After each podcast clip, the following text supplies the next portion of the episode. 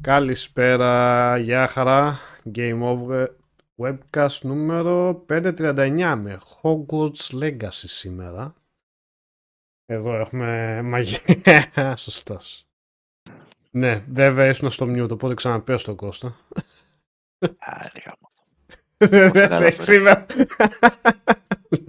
Όχι, όχι, ε, όχι, όχι. Λοιπόν, επειδή είναι μαγική η βραδιά, θα μιλάμε με σωστούς μαγικούς ρόλους. Ε, ε, ε, όρους. Όντως. Κώστα, είχες silencio. Ακριβώς, ναι. Silencio.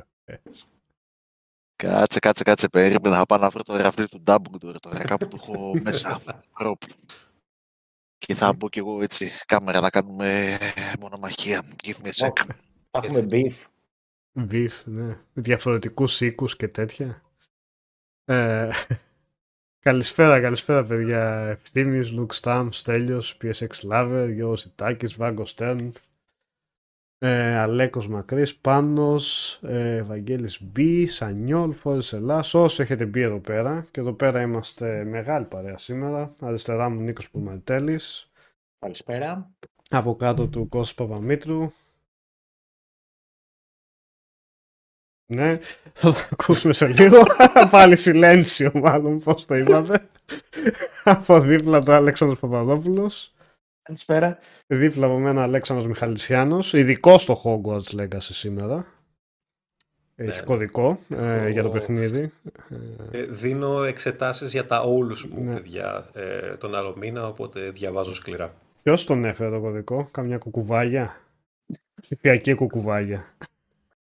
Ε, όχι, πήγα μόνος μου και το πήρα γιατί δεν πιστεύω στην καταπίεση των κουκουβάγιων ε, όπως και στην καταπίεση των ε, House Elves και θα είμαστε εδώ πέρα για να στήσουμε μια ε, νέα ε, κίνηση, μια νέα οργάνωση για τα δικαιώματα ε, των House Elves και τα δικαιώματα όλων των κουκουβάγιων σε όλο το σύμπαν της Αγγλίας. Μόνος στην Καλημέρα. Αγγλία. Μόνο για την Αγγλία μπορώ εγώ να μιλήσω, δεν μπορώ να μιλήσω για παραπέρα. Ε, κα- κα- κα- κατανοώ, κατανοώ τον περιορισμό μου. Ε, Δεν πειράζει, από κάπου ξεκινήσουμε. Ναι. Ε, ναι, αργότερα μπορεί να μπει και ο Γιώργος Καλήφας, αλλά... Για... Οπ, να το σοκοφόρε στο μαγικό το καπέλο Ναι, Hogwarts, το οποίο δεν φαίνεται Ναι. όμως, είναι αόρατο γιατί είναι μαγικό. Ένα Για τριγωνά το μπορεί ίδιο. να. Κανόνισε τι θα πεις. Κανόνισε. Έχεις φέρει και ραβδί. Πού το- Α, Ε. έκλεισε πάλι, ίσα ίσα για να απειλήσει εκεί πέρα. Το official. Εδώ ρε. Το φίλε, official εδώ, είναι. ρε, φίλε. Νάτος. Είπαμε, ένα τριγωνά. Α, φίλε, κάτσε, τελείωσε. σε, Τι- πού το, φέρ το, πρώτο πλάνο, τώρα σε έβαλα. Να το, ορίστε. Θα πούμε και αγαπημένες μαγείες σήμερα. Ε, θα κάνουμε, θα κάνουμε μονομαχία εδώ πέρα. Ξαρτάται τι θα πει το αγόρι εκεί στη... δεξιά μεριά της οθόνης. Τώρα έχει πάει 100 αριστερά. Όπα. Ανοιγοκλίνεις κάμερα και φεύγει από τη μία μεριά στην άλλη. Τώρα τον έχουμε δεξιά. Ωραία. Ε, reviews Αφήγονται έχουμε πολλές, βγει ε. διάφορα, αλλά εδώ πέρα έχουμε όντως θετικό. Έχω μάθει από δικές μου πηγές. Από τον ίδιο τον Αλέξανδρο δηλαδή. Φαν του σύμπαντο, βιβλία, fan fiction, ταινίες, παιχνίδια. Ε, όλα. Όλο το σύμπαν. Ε, το έχεις διαβάσει και το έχεις δει για τα καλά και για πες με εξ αρχής, καλά έχουμε δει ότι έχει πάει πολύ καλά σε βαθμολογίες αλλά μας ενδιαφέρει περισσότερο η γνώμη σου αυτή τη στιγμή είναι τελικά το παιχνίδι που περιμένανε οι φαν του σύμπαντος με λίγα εγώ θα- λόγια για εισαγωγή Με λί- έτσι. Με λίγα λόγια. να φύγει το suspense Ε, για να φύγει το suspense είναι το καλύτερο Harry Potter παιχνίδι που έχει βγει μέχρι σήμερα. Οπότε ας το πάρουμε αλλιώς. Εγώ δεν έχω παίξει άλλα παιχνίδια Harry Potter. Υ- Υπήρχε κανένα που να ήταν αξιοπρεπές. Υπήρχαν ορισμένα τα οποία ήταν συμπαθητικά. Ε, εδώ πέρα είναι κάτι παραπάνω από συμπαθητικό σίγουρα το παιχνίδι.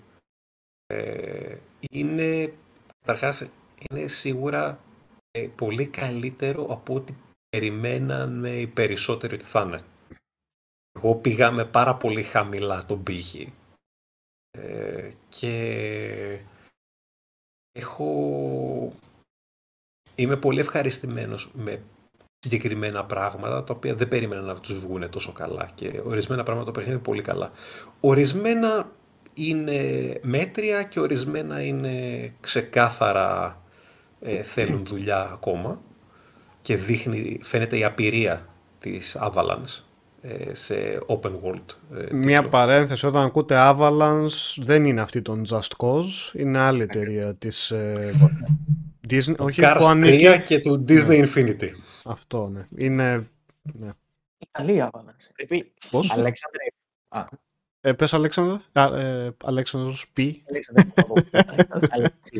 Όχι, πλάκα κάνω. Λέω ήταν η καλή η Avalanche. Καμία σχέση. Όχι, Μμ, πλάκα. Ναι.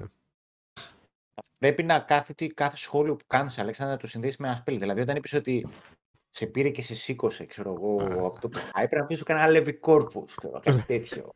Ε, Levicorpus, ναι, οκ. Δεν ήταν τόσο εντυπωσιακό. Ήταν πιο πολύ Wingardium Leviosa, μπορώ να Α, πω. ναι. Ακριβώς, Μπαμπ, δεν είναι του Mad Max, είναι άλλη Avalanche. Δεν Α, είναι ναι. η Avalanche των Just Cause Mad Max και της άλλης της μπουρδας που είχαν βγάλει με τα Cyborgs, πώς το λέγανε. Νίκο, πρέπει να το είχαμε παίξει. Το Generation ε, 76, κάπως έτσι αυτό. Κάτι τέτοιο, ναι. Ένα- Τέλος πάντων, ένα- κάτι μην- δεν του είχα βάλει. Ναι. Μην πα- πάμε στο. Για να μην ξεφύγουμε αλλιώς, όμως. Α, ε, Ναι. αλλού. Ε, πόσο το έχεις παίξει καταρχήν, ε, Αλέξανδρο, μέχρι τώρα; Ε, Κοντεύω το 20ωρο. Ωραία. Κοντεύω το 20ωρο. Ε, όπως είπαμε, οι κωδικοί δόθηκαν Παρασκευή. Ε, οπότε, εντάξει, θέλει, θέλει, θέλει παίξιμο και έχουμε και... ναι. Έχουμε και, κα- κα- και έχουμε και κανονική εργασία μέσα στην εβδομάδα, οπότε το review δεν θα βγει σήμερα, αύριο. Παιδιά, θα πάρει λίγο καιρό για να μπορέσουμε να το τελειώσουμε. Έχει κάνα completion, ρε, κάτι, κάτι ρε παιδί μου που να έχεις μια... ε, Να, να νιώθεις πόσο έχει ακόμα, ας πούμε, είσαι στα μισά, είσαι Δεν έχω παραπάνω, ιδέα, είσαι- Νικόλα. Δεν έχω ιδέα. Τα- Το, το μενού του είναι τόσο, τόσο πνιγμένα σε πράγματα που δεν έχω ιδέα τι είναι, ε, πού και τι προχωράει και τι ξαναξεκλειδώνει και τι κι άλλο βγάζει και από εδώ και από εκεί. Γίνεται χαμός. Ε, έχω... ε, βασικά όχι, όχι έχω. Έχω ξαναδεί ποτέ open world παιχνίδι με τόσο ε, πολύ πράγμα μέσα στα μενού. Γίνεται πανικό στο ίσωμα. Ε, απ' την άποψη είναι... ε, Πώς να το πω... Έχει όντως πολύ πράγμα για να κάνεις, το έχουν παραγεμίσει με καλή έννοια, το UI είναι κακό και θα μπορούσε να είναι καλύτερο. Θα... Είναι πάρα πολλά ρε εσύ. Έχει δηλαδή άπειρα collectibles που μπορείς να βρεις και έχει ας πούμε μία, μία σελίδα. Με- Ανοίγεις το μενού, το μενού έχει 8-9 σελίδες, δεν θυμάμαι πόσες είναι. Α, Σελίδες εννοώ ολόκληρο τεράστιο tab στην οθόνη. Ε, μία από αυτές ας πούμε το collectibles. Πάνω στο collectibles, με το πατήσεις, έχει ας πούμε καμιά δεκαριά, δωδεκαριά κατηγορίες, δεν θυμάμαι πόσες είναι. Πατάς τη μία από αυτές, α, σου λέει ε, πόσο ας πούμε είναι 10. Εκείνο εκεί είναι 150 κρρρ, λίστες. Εκείνο είναι 80 λίστες. Κρρρ. Και μετά Εντάξει, σου τα- γράφει από κάτω, ας ναι. πούμε, πόσα, πόσο της εκατό από τα collectibles έχεις βρει. Και σου λέει, με 3%. 7%. Είναι δεν και ξέρω. collectathon, δηλαδή ταυτόχρονα, έτσι. Τι είναι; Και collectathon. Collect. Είναι collectathon μέχρι εκεί που δεν πάει. Έχει, έχει το, δι- το αδιανόητο γίνεται, το αδιανόητο γίνεται εκεί μέσα. Τα μενού όμως για τα collectibles μπορείς να τα αποφύγεις. Πιο πολύ, φαντάζομαι. Εγώ πιο πολύ λέω από την έννοια, άμα σου ζητάει το παιχνίδι να κάνεις crafting, να επιλέξεις μαγείες εκεί πέρα, έχει μια λογική ή σε μπερδεύει το μενού όπως είναι; Γιατί Δεν φαντάζομαι θα γίνονται έχει και διάφορα αυτά. πράγματα. Α, οκ. Ε, λέω Γιάννης, έχω παίξει Divinity προφανώς. ε, καμία σχέση. Όχι, όχι, καμία σχέση. Εδώ μιλάμε για open world ε, action παιχνίδι. Το Divinity είναι RPG. Και πάλι, ε, να σου πω εδώ πέρα, πιο πολύ μπερδεύουμε. Ε, είναι απλά, είναι πάρα πολλά. Ε, είναι το παιχνίδι πάρα πάρα πολύ, έχει πάρα πάρα πολύ υλικό. Ε, σε μεγάλο του καλό και σε αρνητικό του σε ορισμένα σημεία. Για ξεκινάμε από τα θετικά. Ε, για τα θετικά, ε. Οκ. Ε, το παιχνίδι είναι οργασμική εμπειρία για οποιονδήποτε είναι fan του Wizarding ε, World.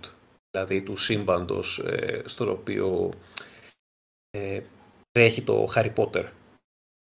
Ε, τα βιβλία και τα lore books και όλα αυτά. Η δουλειά που έχει γίνει για τον σχεδιασμό του κόσμου είναι family μόνο με τη δουλειά που έκανε ας πούμε η ε, Ubisoft για το Assassin's Creed Odyssey. Μμμ. Δηλαδή δεν έχω ξαναδεί τόσο καλό ε, σχεδιασμό, τόσο πλούσιο ε, πράγμα ε, στο σχεδιασμό του κόσμου. Δηλαδή μπαίνεις μέσα στο Hogwarts και το Hogwarts είναι σχεδιασμένο όλο από πάνω μέχρι σε κάτω. Όλες οι αίθουσες, οι διάδρομοι, οι κουζίνες, οι τουαλέτες, ό,τι έχεις διαβάσει σε βιβλίο και έχεις δει στην ταινία και ό,τι είναι στο ενδιάμεσο και λείπει και σου συμπληρώνει τα κενά, βρίσκεται εκεί. Και ταυτόχρονα είναι και ένα σωρό κρυφά, μυστικοί διάδρομοι, μυστικά δωμάτια, ε, room of requirement, ε, χίλια δυο πραγματάκια να κάνεις. Και στη- ξεκινάς εκεί και τρως πολλές ώρες εκεί και βλέπεις ας πούμε στο χάρτη σου είναι αυτό και είναι και το Hogsmeade.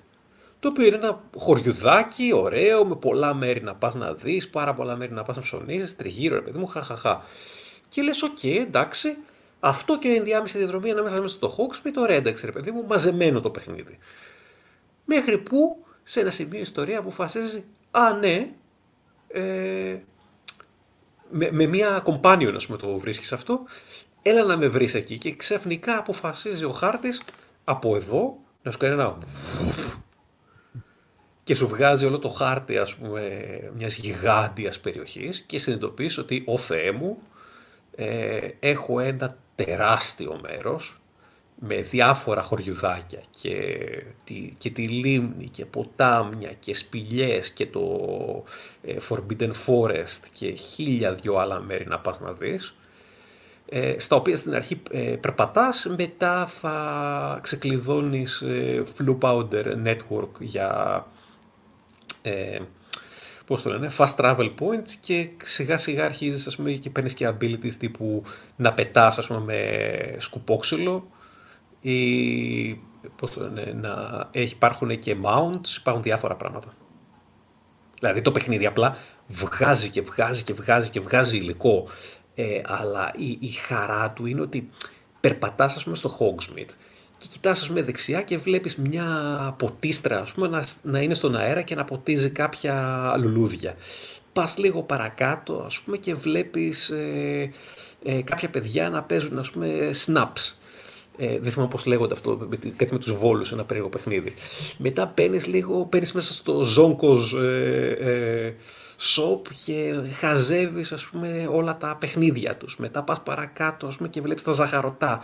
Μετά πηγαίνεις ας πούμε στην ε, pub για μια butterbeer. Ε, γυρ... Δηλαδή όπου και να πας, ό,τι και να κάνεις, το παιχνίδι είναι ανοιγμένο και βουλιαγμένο στο lore του σύμπαντος της Rowling.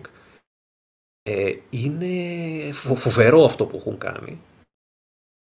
Δεν έχω δει πολλά παιχνίδια τα οποία πες το movie τα είναι, ακόμα και αν δεν είναι στην, στην ταινία, ρε παιδί μου, πες το έτσι για να το εξηγήσω καλύτερα, που να μεταφέρει τόσο καλά το σύμπαν που έχουν χτίσει τα βιβλία και οι ταινίες. Ε, είναι δηλαδή μια απίστευτα καλή μεταφορά του κόσμου και σε αυτό το παιχνίδι είναι ε, 10 με τόνο, δηλαδή είναι απίστευτο το πόσο καλά καταφέραν να το περάσουν αυτό. Ε, το θέμα είναι ακούγεται εντυπωσιακό αυτό και σίγουρα είναι επίτευγμα και δεν είναι καθόλου εύκολο να το καταφέρεις, αλλά είναι κάτι παραπάνω ή είναι σαν διόραμα ουσιαστικά, δηλαδή να χαίρεσαι να προχωράς μέσα, αλλά αυτό έχει κάτι, κάτι να προσ... έχουν χτίσει δηλαδή καλό υλικό ώστε να το αξιοποιήσουν ότι έχουν πετύχει τόσο πολύ την αίσθηση του κόσμου. Έχουν χτίσει υλικό. Okay. ε, άμα είναι καλό ή κακό, υπάρχει, υπάρχει πολύ καλό και υπάρχει πάρα πολύ μέτριο. Και, και αρκετό και κακό. Αλλά ε, γι' αυτό... πέρα. Το μέτριο υλικό είναι κάτι που, συγγνώμη που σε διακόπτω, αλλά έχει σημασία. Είναι κάτι που μπορεί να μην ταιριάζει ας πούμε, στα δικά σου γούστα και θα το βρεις και ένας άλλος χρήστης ενδιαφέρον; Ή είναι από default. Ε, τώρα πώς το κρίνει αυτό, ρε.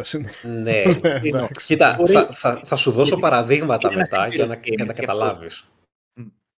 Κοίτα, ρε παιδί μου. Ε, από πού να, το, το, πού να το, το, πιάσουμε; Λοιπόν, καταρχάς, για γιατί θα πηγαίνουμε μπρος πίσω αλλιώς. Που λέγαμε, ο κόσμος είναι απίστευτος. Όπως επίσης είναι πάρα πολύ ωραίος, είναι και οι χαρακτήρες τριγύρω, δηλαδή έχει παντού ε, μαθητές, καθηγητές μέσα στο σχολείο, σου μιλάνε, ακούς κουβέντες, μαθαίνεις πράγματα για εκείνους, εδώ από εκεί, δηλαδή όλος ο κόσμος είναι πολύ όμορφος.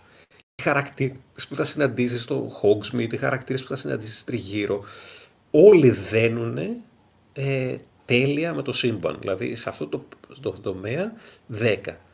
Ε, από άποψης υλικού μετά, το τι έχει μέσα, ε, έχει τη βασική ιστορία η οποία ε, προχωράει. Δεν είναι κάτι το συγκλονιστικό, αλλά δεν είναι νομίζω ωραία με το γενικότερο ε, Wizarding World ε, και σε αφήνει να το θέτει, επειδή η ιστορία τρέχει 1891, θυμάμαι καλά, είσαι περίπου 100 χρόνια πριν από τα γεγονότα του Harry Potter. Ε, οπότε και ένα χρόνο πριν πάει ο Dumbledore στο ε, Hogwarts, οπότε δεν θα τον συναντήσεις στο, ε, ως μαθητή εκεί. Ε, just saying. Ε, η βασική ιστορία, ρε παιδί μου, έχει το campaign του, το campaign του σε πηγαίνει, ας πούμε, μυστικά δωμάτια, να βρεις, ρε παιδί μου, να αποκαλύψεις το ένα, να πας εδώ, να πας εκεί αυτά που γίνονται στο campaign είναι πολύ ωραία. Ε, χωρίς να κάνει κάτι ρηξικέλευθρο, σε πηγαίνει σε πολύ ωραίες περιοχές, σε πηγαίνει σε φανταστικά μέρη, βλέπεις ας πούμε εκπληκτική μαγεία να γίνεται μπροστά σου και χίλια δυο τέτοια. Ε, οπότε το main story δεν ξέρω πώς θα εξελιχθεί παρακάτω η ιστορία, ως εδώ η γραφή είναι ok, ε, αλλά αυτά που γίνονται και, την, και ακολουθείς περνάς πολύ ωραία, δηλαδή θες να το κάνεις το main story με άνεση. Ε, μετά από εκεί ε, πρέπει να υπάρχουν γύρω στις ξέρω εγώ, 20-30 κατηγορίες από παράπλευρο υλικό. 40, 50, δεν έχω ιδέα παιδιά. Απλά το παιχνίδι συνεχίζει και βγάζει κι άλλα και άλλα πράγματα. Ε, υπάρχει... Να σκεφτώ. Υπάρχουν ε, side quests τα οποία σου δίνει side quest αλλά του main story, ρε παιδί μου, τα οποία πρέπει να τα κάνεις για να σου αφήσει μετά να προχωρήσεις στη main ιστορία. Αυτά είναι όλα πολύ ωραία ως τώρα. Υπάρχουν side quests από μαθητές ας πούμε, και χαρακτήρες που βρίσκεις στον κόσμο, τα οποία έχουν, ρε παιδί μου, ένα-δυο λεπτά ιστορίας και μετά σε στέλνουν πήγαινε και βρες μου ε, πέντε, ε, πώς το λένε, ε, χάντρες που έχασα και δέκα υπτάμενα κλειδιά και ε, σκότωσε 15 inferi και πιέσε τρία potions ε, καθώς κάνεις κολοτούμπες ενώ χτυπάς τον χι εχθρό. Ναι. Ε, challenges ουσιαστικά και τέτοια, μασκαρεμένα σαν... Ε... Όχι, side, τα side quests του είναι αυτά. Έτσι λέγονται, side quests. Έτσι, αυτά τα θεωρεί το παιχνίδι side quests. Ε, τα οποία είναι... Είναι, ωραία, είναι καλό το, οποίο, το ότι σου δίνουν λίγη ιστορία. Ε, δηλαδή, ε, πάντα υπάρχει ας πούμε, ένα δίλεπτο, τρίλεπτο lore ε, και ιστοριούλα γύρω από αυτά. Οπότε, ε, τουλάχιστον από εκεί είναι καλά χτισμένα, αλλά εντάξει, ως, ως, ε, ως activity είναι μια μάπα και μισή, εντάξει, δηλαδή κέρδισα κάτι με το να πάω να γίνω με λάστιχο, να πηγαίνω δεξιά-αριστερά για να βρω ε, πέντε χαμένες χάντρες. Έχασα 10 λεπτά για να κερδίσω 50 ε, experience points, ας πούμε. Εντάξει. Και τι έγινε. Ε, τα κάνεις μόνο... Τα, τα, άμα ήταν, ρε παιδί μου, τα κάνεις γιατί σε ψήνει λίγο να μάθεις λίγο παραπάνω τις ιστορίες του κόσμου αλλά ως υλικό του gameplay εκεί πέρα υστερούν. Ε, ναι. Και από εκεί και πέρα, μετά είναι τα challenges και τα χίλια δυο μυστικά. Εκεί πέρα γίνεται της μουρλής. Ε, δηλαδή μέσα στο Hogwarts υπάρχουν ε, 16 σαρολόγια δείχνουν, ας πούμε, τα οποία πρέπει να βρεις το υπτάμενο κλειδί ε, να το ακολουθήσεις, να φτάσεις σε εκείνο το ρολόι και μετά να παίξεις ένα mini game για να καταφέρεις να το χώσεις το κλειδί μέσα, να ξεκλειδώσει ένα token και όταν βρεις όλα τα token μόνο τότε μπορείς να ξεκλειδώσεις ένα σεντούκι το οποίο φαντάζομαι θα έχει κάτι collectible μέσα. Δεν τα έχω βρει όλα. Ε, έχει πόρτες οι οποίες τις ξεκλειδώνεις άμα κάνεις ε, το σωστό συνδυασμό και διαβάζεις σωστά το puzzle που έχουν πάνω. Έχει ε, διάφορες πόρτες με, με, με κλειδαριές που πρέπει να ε, τις ξεκλειδώσεις πιο μετά, σιγά σιγά στο παιχνίδι. Έχει στον κόσμο ε, διάφορα κρυμμένα ε, chests και διάφορες κρυμμένες σπηλιές που πρέπει να ανακαλύψεις. Έχει τα trials του Merlin, τα οποία είναι και αυτά διάσπαρτα παντού μέσα στον κόσμο και είναι ένα πολύ μικρό challenge κάθε φορά ε, για να το λύσεις ας πούμε, σε ένα πολύ απλό, ένα απλό puzzle.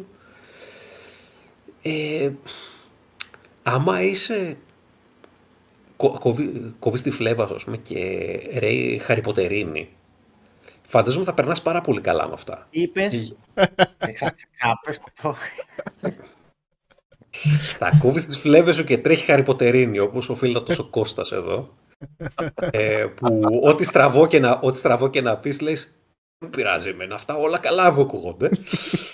Ναι, παιδί μου, music to my ears, δεν music. Ναι, music to my ears, παιδί μου. Εντάξει, βλέπεις, όταν κάποιος έχει μια τυφλή ε, αγάπη για το σύμπαν, ε, ακόμα και αυτά που είναι generic σε, εντελώς σε gameplay, θα τα κάνει λόγω της ιστορίας.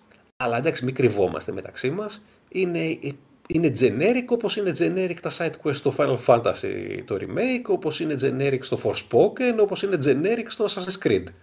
Είναι ίδια generic μέχρι εκεί που δεν πάει. Σε, στα περισσότερα από αυτά. Απλά, άμα αγαπάς τον κόσμο και είσαι invested, ε, τα, τα κάνεις. Γιατί σ' αρέσει το lore. Ε, αυτό που βέβαια που σε τραβάει να τα κάνεις παραπάνω, ακόμα και να μην σ' αρέσει ο κόσμος, είναι ότι παίρνεις XP. Και το παιχνίδι είναι δύσκολο. Ε, οπότε τα θέλεις τα XP σου. Μιλώντας θέλεις... για δυσκολία, δηλαδή το σύστημα μάχης αυτό το, τμήμα φαντάζομαι είναι σημαντικό μέρος, κομμάτι του παιχνιδιού, η, η μάχη, οι Ναι. συγκρούσεις. Ε, είναι δύσκολη. Ε, είναι αναπάντεχα δύσκολη, ενώ δεν είναι... Ε, η AI, εντάξει παιδιά, η AI είναι χαρτοπολτός, έτσι. Μη λέμε τώρα και χαζά ότι η AI κινείται και γίνεται πιο επιθετική. Ναι, οκ, κινείται και γίνεται πιο επιθετική ανάλογα με τη δυσκολία. Αυτό δεν είναι AI, αυτό είναι ανέβαζα τα sliders, ας πούμε, σε δύο-τρία υλικ- ε, στοιχεία. Ε, αλλά η AI σε βαράει αλίπητα, ρε παιδί μου. Έχεις πάντα πολύ περισσότερους εχθρούς απέναντί σου.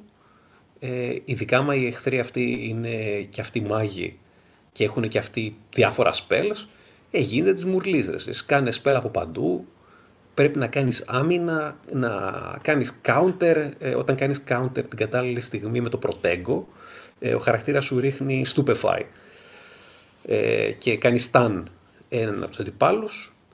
Ε, οι αντίπαλοι έχουν ε, διαφορετικές ασπίδες που βάζουν, ε, τα protego τους έχουν διαφορετικές ασπίδες, οπότε πρέπει να χρησιμοποιείς διαφορετικά ο- ε, spells εσύ για να σπάς το κάθε χρώμα της ασπίδας, ε, dodge ταυτόχρονα και perfect dodges.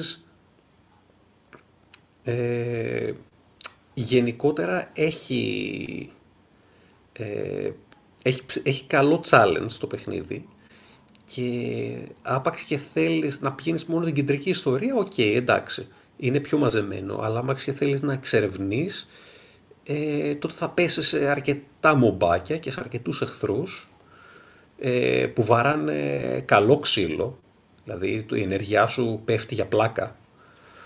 Οπότε θα αναγκάζεσαι να κάνεις αρκετό από το παράπλευρο υλικό θέλοντας και μη, δηλαδή και να μην θες θα το κάνεις για να πάρεις XP. Ωραία. Αλεξάνδρε, περιέγραψε μας λίγο τη μάχη πώς δουλεύει, γιατί είπες κάποια πράγματα όταν ολοκληρώσεις σκέψη σου για να καταλάβουμε πώς τι είναι ας πούμε μια μάχη μάγους εναντίον μάγων ή τεράτων που είναι στο... Ναι, έχει πολλά. Θέλεις συνεχή κινητικότητα, dodges. Ναι. τέτοια, ναι. Ναι, ναι. Με, λίγο με σκάλωσε αυτό, μ' άρεσε ας πούμε που το άκουσα. Ναι, θέλει, πο- θέλει συνέχεια να, κιν- να κινείσαι, ε, γιατί κοίτα, το παιχνίδι έχεις, ε, λέγαμε το μεσημέρι μεταξύ μας, ε, 23 spells, ε, συν κάποια τα, μπαίνουν- τα οποία μπαίνουν αυτοματοποιημένα, έχεις χοντρικά κάτι λιγότερο από 30.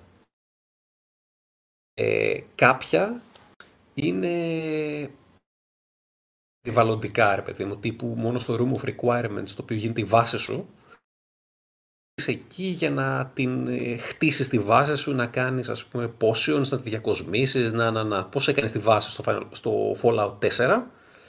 Ε, και εδώ ρε παιδί μου κάνεις customize μια βάση σου, η οποία είναι το Room of Requirements μέσα στο Hogwarts.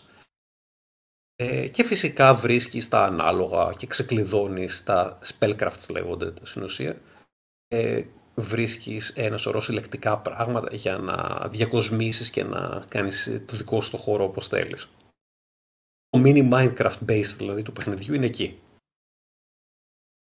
Ε, από εκεί και πέρα τα υπόλοιπα spells ε, υπάρχουν τα βοηθητικά τύπου Lumos ε, για να φωτίσεις το χώρο τριγύρω σου. Υπάρχει το, υπάρχει ας πούμε το, ε, θυμάμαι πώς λέγονται ρε παιδιά, ε, ένα για να γίνεις ε, αόρατος. Παίζεις stealth Ε, και- δηλαδή στο παιχνίδι. Ναι, μπορείς να παίξεις stealth, ε, να γίνεις ε, αόρατος και Κάνεις να πιάσεις από πίσω αποφεύγεις- τους καταφόντους με το ραβδί. Ε, όχι, σε Σπλάτα. αφήνει να προσπεράσεις καταστάσεις ε, και σε αφήνει να εξερευνήσεις. Σε, υπάρχουν και συγκεκριμένα quest τα οποία μπορείς να κάνεις μόνο ε, stealth. Μπορείς π.χ. ή πρέπει να τα κάνεις μόνο stealth; Όχι, όχι, είναι υποχρεωτικά μόνο stealth. Α, ακούγεται εκνευριστικό. Καθόλου εκνευριστικό, μάλλον. ακούγεται αυτό. ναι. Δεν είναι Εντάξει, αυτά ποτέ είναι πιο- εκνευριστικά αυτά τα quest στα παιχνίδια. Αυτά είναι πιο περιορισμένα, ρε παιδί μου, αλλά εντάξει, κοίτα, ως τώρα ας πούμε, είχε λογική το να πρέπει να κάνω, να γίνω αόρατος για να κυκλοφορήσω μέσα στο ε, Hogwarts το βράδυ για να μην πάρουν χαμπάρι οι prefects ε, και καλά. Ε, Δεν- Αυτό είχε, είχε νόημα, ρε παιδί μου, σύμφωνα με το lore, ας πούμε. Από την άλλη, επειδή έχεις ε, day-night cycle, ε, το παιχνίδι απλά προχωράει και εσύ μπορεί ανά πάσα στιγμή να είσαι στη νύχτα στο Hogwarts και απλά να κυκλοφορείς μέσα χωρίς ε, να χρειάζεται να γίνεις αόρατος γιατί απλά το παιχνίδι ε, στο πετάει να, να πρέπει να γίνεις αόρατος στο, στο Hogwarts μέσα μόνο όταν θέλει αυτό. Όχι όταν είναι βράδυ. Ε, δεν είναι και κακό αυτό τώρα. Δηλαδή, αν τυχαίνει εκεί στις περιφορές σου να, να βραδιάζει και ξαφνικά πρέπει να κάνεις stealth κάθε τρεις και λίγο, θα καταντούσε φαντάζομαι. Όχι, αλλά λίγο... καταλαβαίνει. Ναι, ναι. Καταλαβαίνεις ότι ναι. είναι ναυάγιο της. Scripted ε, και ναι, σχεδιασμού. Όταν, ναι. Εντάξει. Ε, αλλά πέρα από αυτά εδώ πέρα, ρε παιδί μου, μετά από εκεί πέρα όλα τα υπόλοιπα τα χρησιμοποιείς για puzzles και για τη μάχη. Έχει, δηλαδή δηλαδή είναι spells, βρήκα τη λίστα που είχα το μεσημέρι. Είναι Arresto Momentum, Glacius, ε, Transformation, Άκιο, Φλιπέντο, Διπάλσο, Δισέντο, Κομφρίγκο, Διφίντο, Εξπελιάρμου, Μπομπάρντα. όλα ε, το disillusion που λέγαμε νωρίτερα. Ε, Wingardium Leviosa. Κάτι ε, τέτοια δίνεις στα λατινικά Imperio. τώρα ο που έχει εκεί πέρα. Το... Έχει μπερδέψει Ε, λίστες. ε, και φυσικά και οι τρεις ε, ε, Unforgivable Curses, Imperio, Crucio και Avada Kedavra. Πάντα και τα βρά. Νάτος, νάτος. Ε, να πούμε μερικές ερωτήσεις εδώ πέρα. Είπε- Μία... είπε ο Κώστας Παπαμήτρου το Κεντάβρα και πήγε, έκανε mute και πήγε να αλλάξει σόβρακο. Ξεκάθαρα τον άφησε. Τα βγάλε από μέσα του. Ε, μία που ήθελα να την κάνω κι εγώ που λέει ο Γιάννης και λες λέει για τους fans, άρα λέει για τους fans του σύμπανος είναι crème crème de la crème. Για τους μη fan, αν πόσο μπορεί τώρα, εντάξει είναι και δύσκολο τώρα, πώς να μπει στο μυαλό κάποιου Πολύ που δεν έχει δύσκολο. ασχοληθεί. Ναι, δεν μπορώ να το κρίνω καθόλου. Γιατί εμένα μου αρέσει. Ίσως το ως ένα σύμπαν, σημείο, οπότε για το χαίρομαι. παράδειγμα, στο Mad Max, ρε παιδί μου, το παιχνίδι, μπορούσα να πω εντάξει, το παιχνίδι ήταν μέτριο, αλλά επειδή έχω τρελό πάθος με τις ταινίες, με έκανε να το συνεχίζω επειδή είναι, ξέρεις, το πετύχαινε εντελώς το σκηνικό. Ναι, Το εγώ θεωρώ Hogwarts ότι άμα δεν σ' Legacy, αρέσει, ναι, ναι, άμα δεν σ' αρέσει το όχι αναγκαστικά σύμπαν αν δεν σ' αυτό, αρέσει, αν δεν έχεις Ναι, ρε παιδί ασχοληθεί. μου, άμα ρε δεν σε παιδί μου. ενδιαφέρει. Δεν σε ενδιαφέρει. Το βλέπεις απλά ως παιχνίδι. Ναι, ναι. Δεν είναι ότι ήσουν ποτέ φαν του Harry Potter και το βλέπεις απλά ως παιχνίδι. Οπότε σαν Δεν open θεωρώ ότι world. πέφτει. ναι, οκ. Θεωρώ ότι Σαν πέφτει. open world έχει να προσφέρει κάτι θεωρείς από μηχανισμούς και αυτά σε σχέση με Assassin's Creed, Forspoken, καλά με το Forspoken φαντάζομαι θα έχει πολλά γενικά με άλλα open world. Είναι, είναι σαν Έχει κάτι να δώσει. καινούριο, όχι. Ε, αλλά Οι είναι σαν να μαγείες, είναι ας πούμε. Δύο-τρία open world σε ένα με τόσο Οκ. πράγμα που έχει μέσα.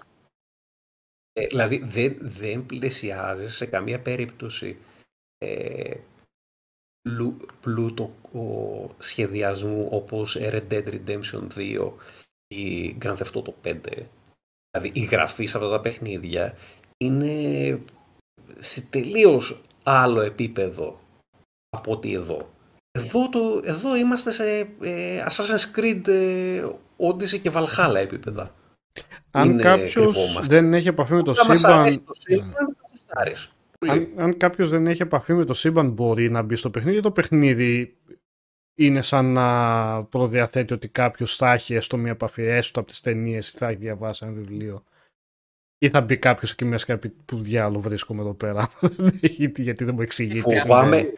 φοβα- φοβάμαι ότι θα το αντιμετωπίσει λίγο έτσι στην αρχή, γιατί ε, σε, σε, στο, ο πρόλογος γίνεται σιγά σιγά για να σου μάθει τα πέντε βασικά πράγματα και μετά ξαφνικά σε πετάει στο Hogwarts. Ε, το οποίο Hogwarts είναι τεράστιο. Και μετά πας και στο Hogwarts και λέ- είναι αυτό που λέγαμε πριν, ότι α, πολύ μεγάλο, αλλά εντάξει, οκ, θα το μάθω σιγά σιγά μέχρι που μετά σου ξανανοίγει και τον υπόλοιπο κόσμο. Αλλά έχει πάρα πολλά, ε, τα οποία μπορείς να μάθεις Μαθαίνεις δηλαδή πράγματα για το Hogwarts, μαθαίνεις πράγματα για τον κόσμο του, αλλά δεν είναι ότι το παιχνίδι ε, σου δίνει τις background πληροφορίες που είχες από τα βιβλία. Δηλαδή δεν θα σου πει ποτέ Μμμ. Στην αρχή ας πούμε, που γίνεται η επιλογή του ε, σε ποιο house θα ανήκει ο χαρακτήρας σου. Ε, ναι, Λουξτάμ, έχεις ε, ε, Codex. codex για τους χαρακτήρες, για, α, του, για τους εχθρούς, για τα spells, για ε, τις βλεφαρίδες, για τα πάντα όλα έχεις codex. Χαμός γίνεται. Ε, Assassin's Creed ή Tsushima. Assassin's Creed. Όχι Tsushima. Assassin's Creed, παιδιά. Εκεί είναι. Όχι Tsushima. Ε, το χάσα, τι λέγαμε. Έλα, PS5 ναι, το ναι. πες, Αλέξανδρε. Τι είπες; Σε PS5 είναι το παιχνίδι. Σε παίζεται. PS5 παίζω, Α. ναι. Οκ. Ο μοχλός, υλοποίηση που λέγανε. Ε, ο μοχλός μια χαρά είναι. Μμ. Δεν έχει κάποιο πρόβλημα. Το- Μια χαρά παίζει στο DualShock. Ε, η υλοποίηση, δεν υπάρχει κάποια ιδιαίτερη υλοποίηση. Α, δεν έχει. Δηλαδή στα, στα haptics και σε όλα αυτά. Δεν είναι, Δηλαδή, ούτε το κάνω καν register. Τίποτα. Δεν δεν βάλανε haptics controls. Αυτό θα ήταν ωραίο για τα spells. Όχι. Όχι, δεν έχει τίποτα το ιδιαίτερο. Μμ. Ε, δηλαδή, υπο, υποτυπώδες, πολύ basic ε, rumble και αυτό είναι. Γιατί τα spells πετάνε αβέρτα, δεν θέλεις να έχεις και triggers ε, να σε ζορίζουν γιατί θα τις πάσεις. Κατάλαβα. Στα τεχνικά του παιχνιδιού, στην απόδοσή του, στον κόσμο, στα γραφικά και αυτά, πώς πάει; Ε,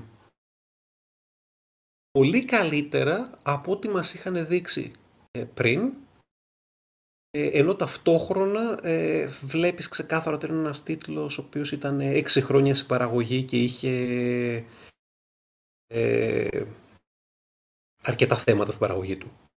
Δηλαδή, είναι, είναι πανέμορφο ρε παιδιά το Hogwarts και το Hogsmeade και ορισμένες περιοχές πας ας πούμε και μπαίνεις μέσα και λες Θεέ μου τι έχουν κάνει οι άτιμοι, τόσο όμορφο. Και άμα παίζεις και σε, το βλέπεις και σε καλή οθόνη, εγώ ευτυχώς έχω, έχω μια πολύ καλή OLED, οπότε το δοκιμάζω ε, στο full του.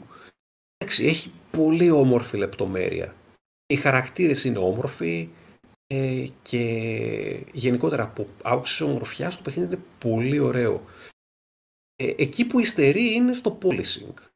Ε, δηλαδή έχει, ε, έχει ξεκάθαρα διάφορα θέματα φωτισμού. Άμα βάλεις π.χ. το... Καλά, άμα βάλεις το... Έχει πέντε διαφορετικά, διαφορετικούς τρόπους καταρχάς για να παίξεις το παιχνίδι. Πέντε διαφορετικά settings. Fidelity, RTX Fidelity, ε, Balanced, ε, Performance και High Performance το οποίο ανάλογα με το τι κάνεις ε, αλλάζουν διάφορα πράγματα. Δυστυχώς πρέπει να κάνεις reboot όλο το παιχνίδι για να δεις τις αλλαγές, οπότε δεν το κάνεις ε, συχνά γιατί είναι σπάσιμο τόσο απλά.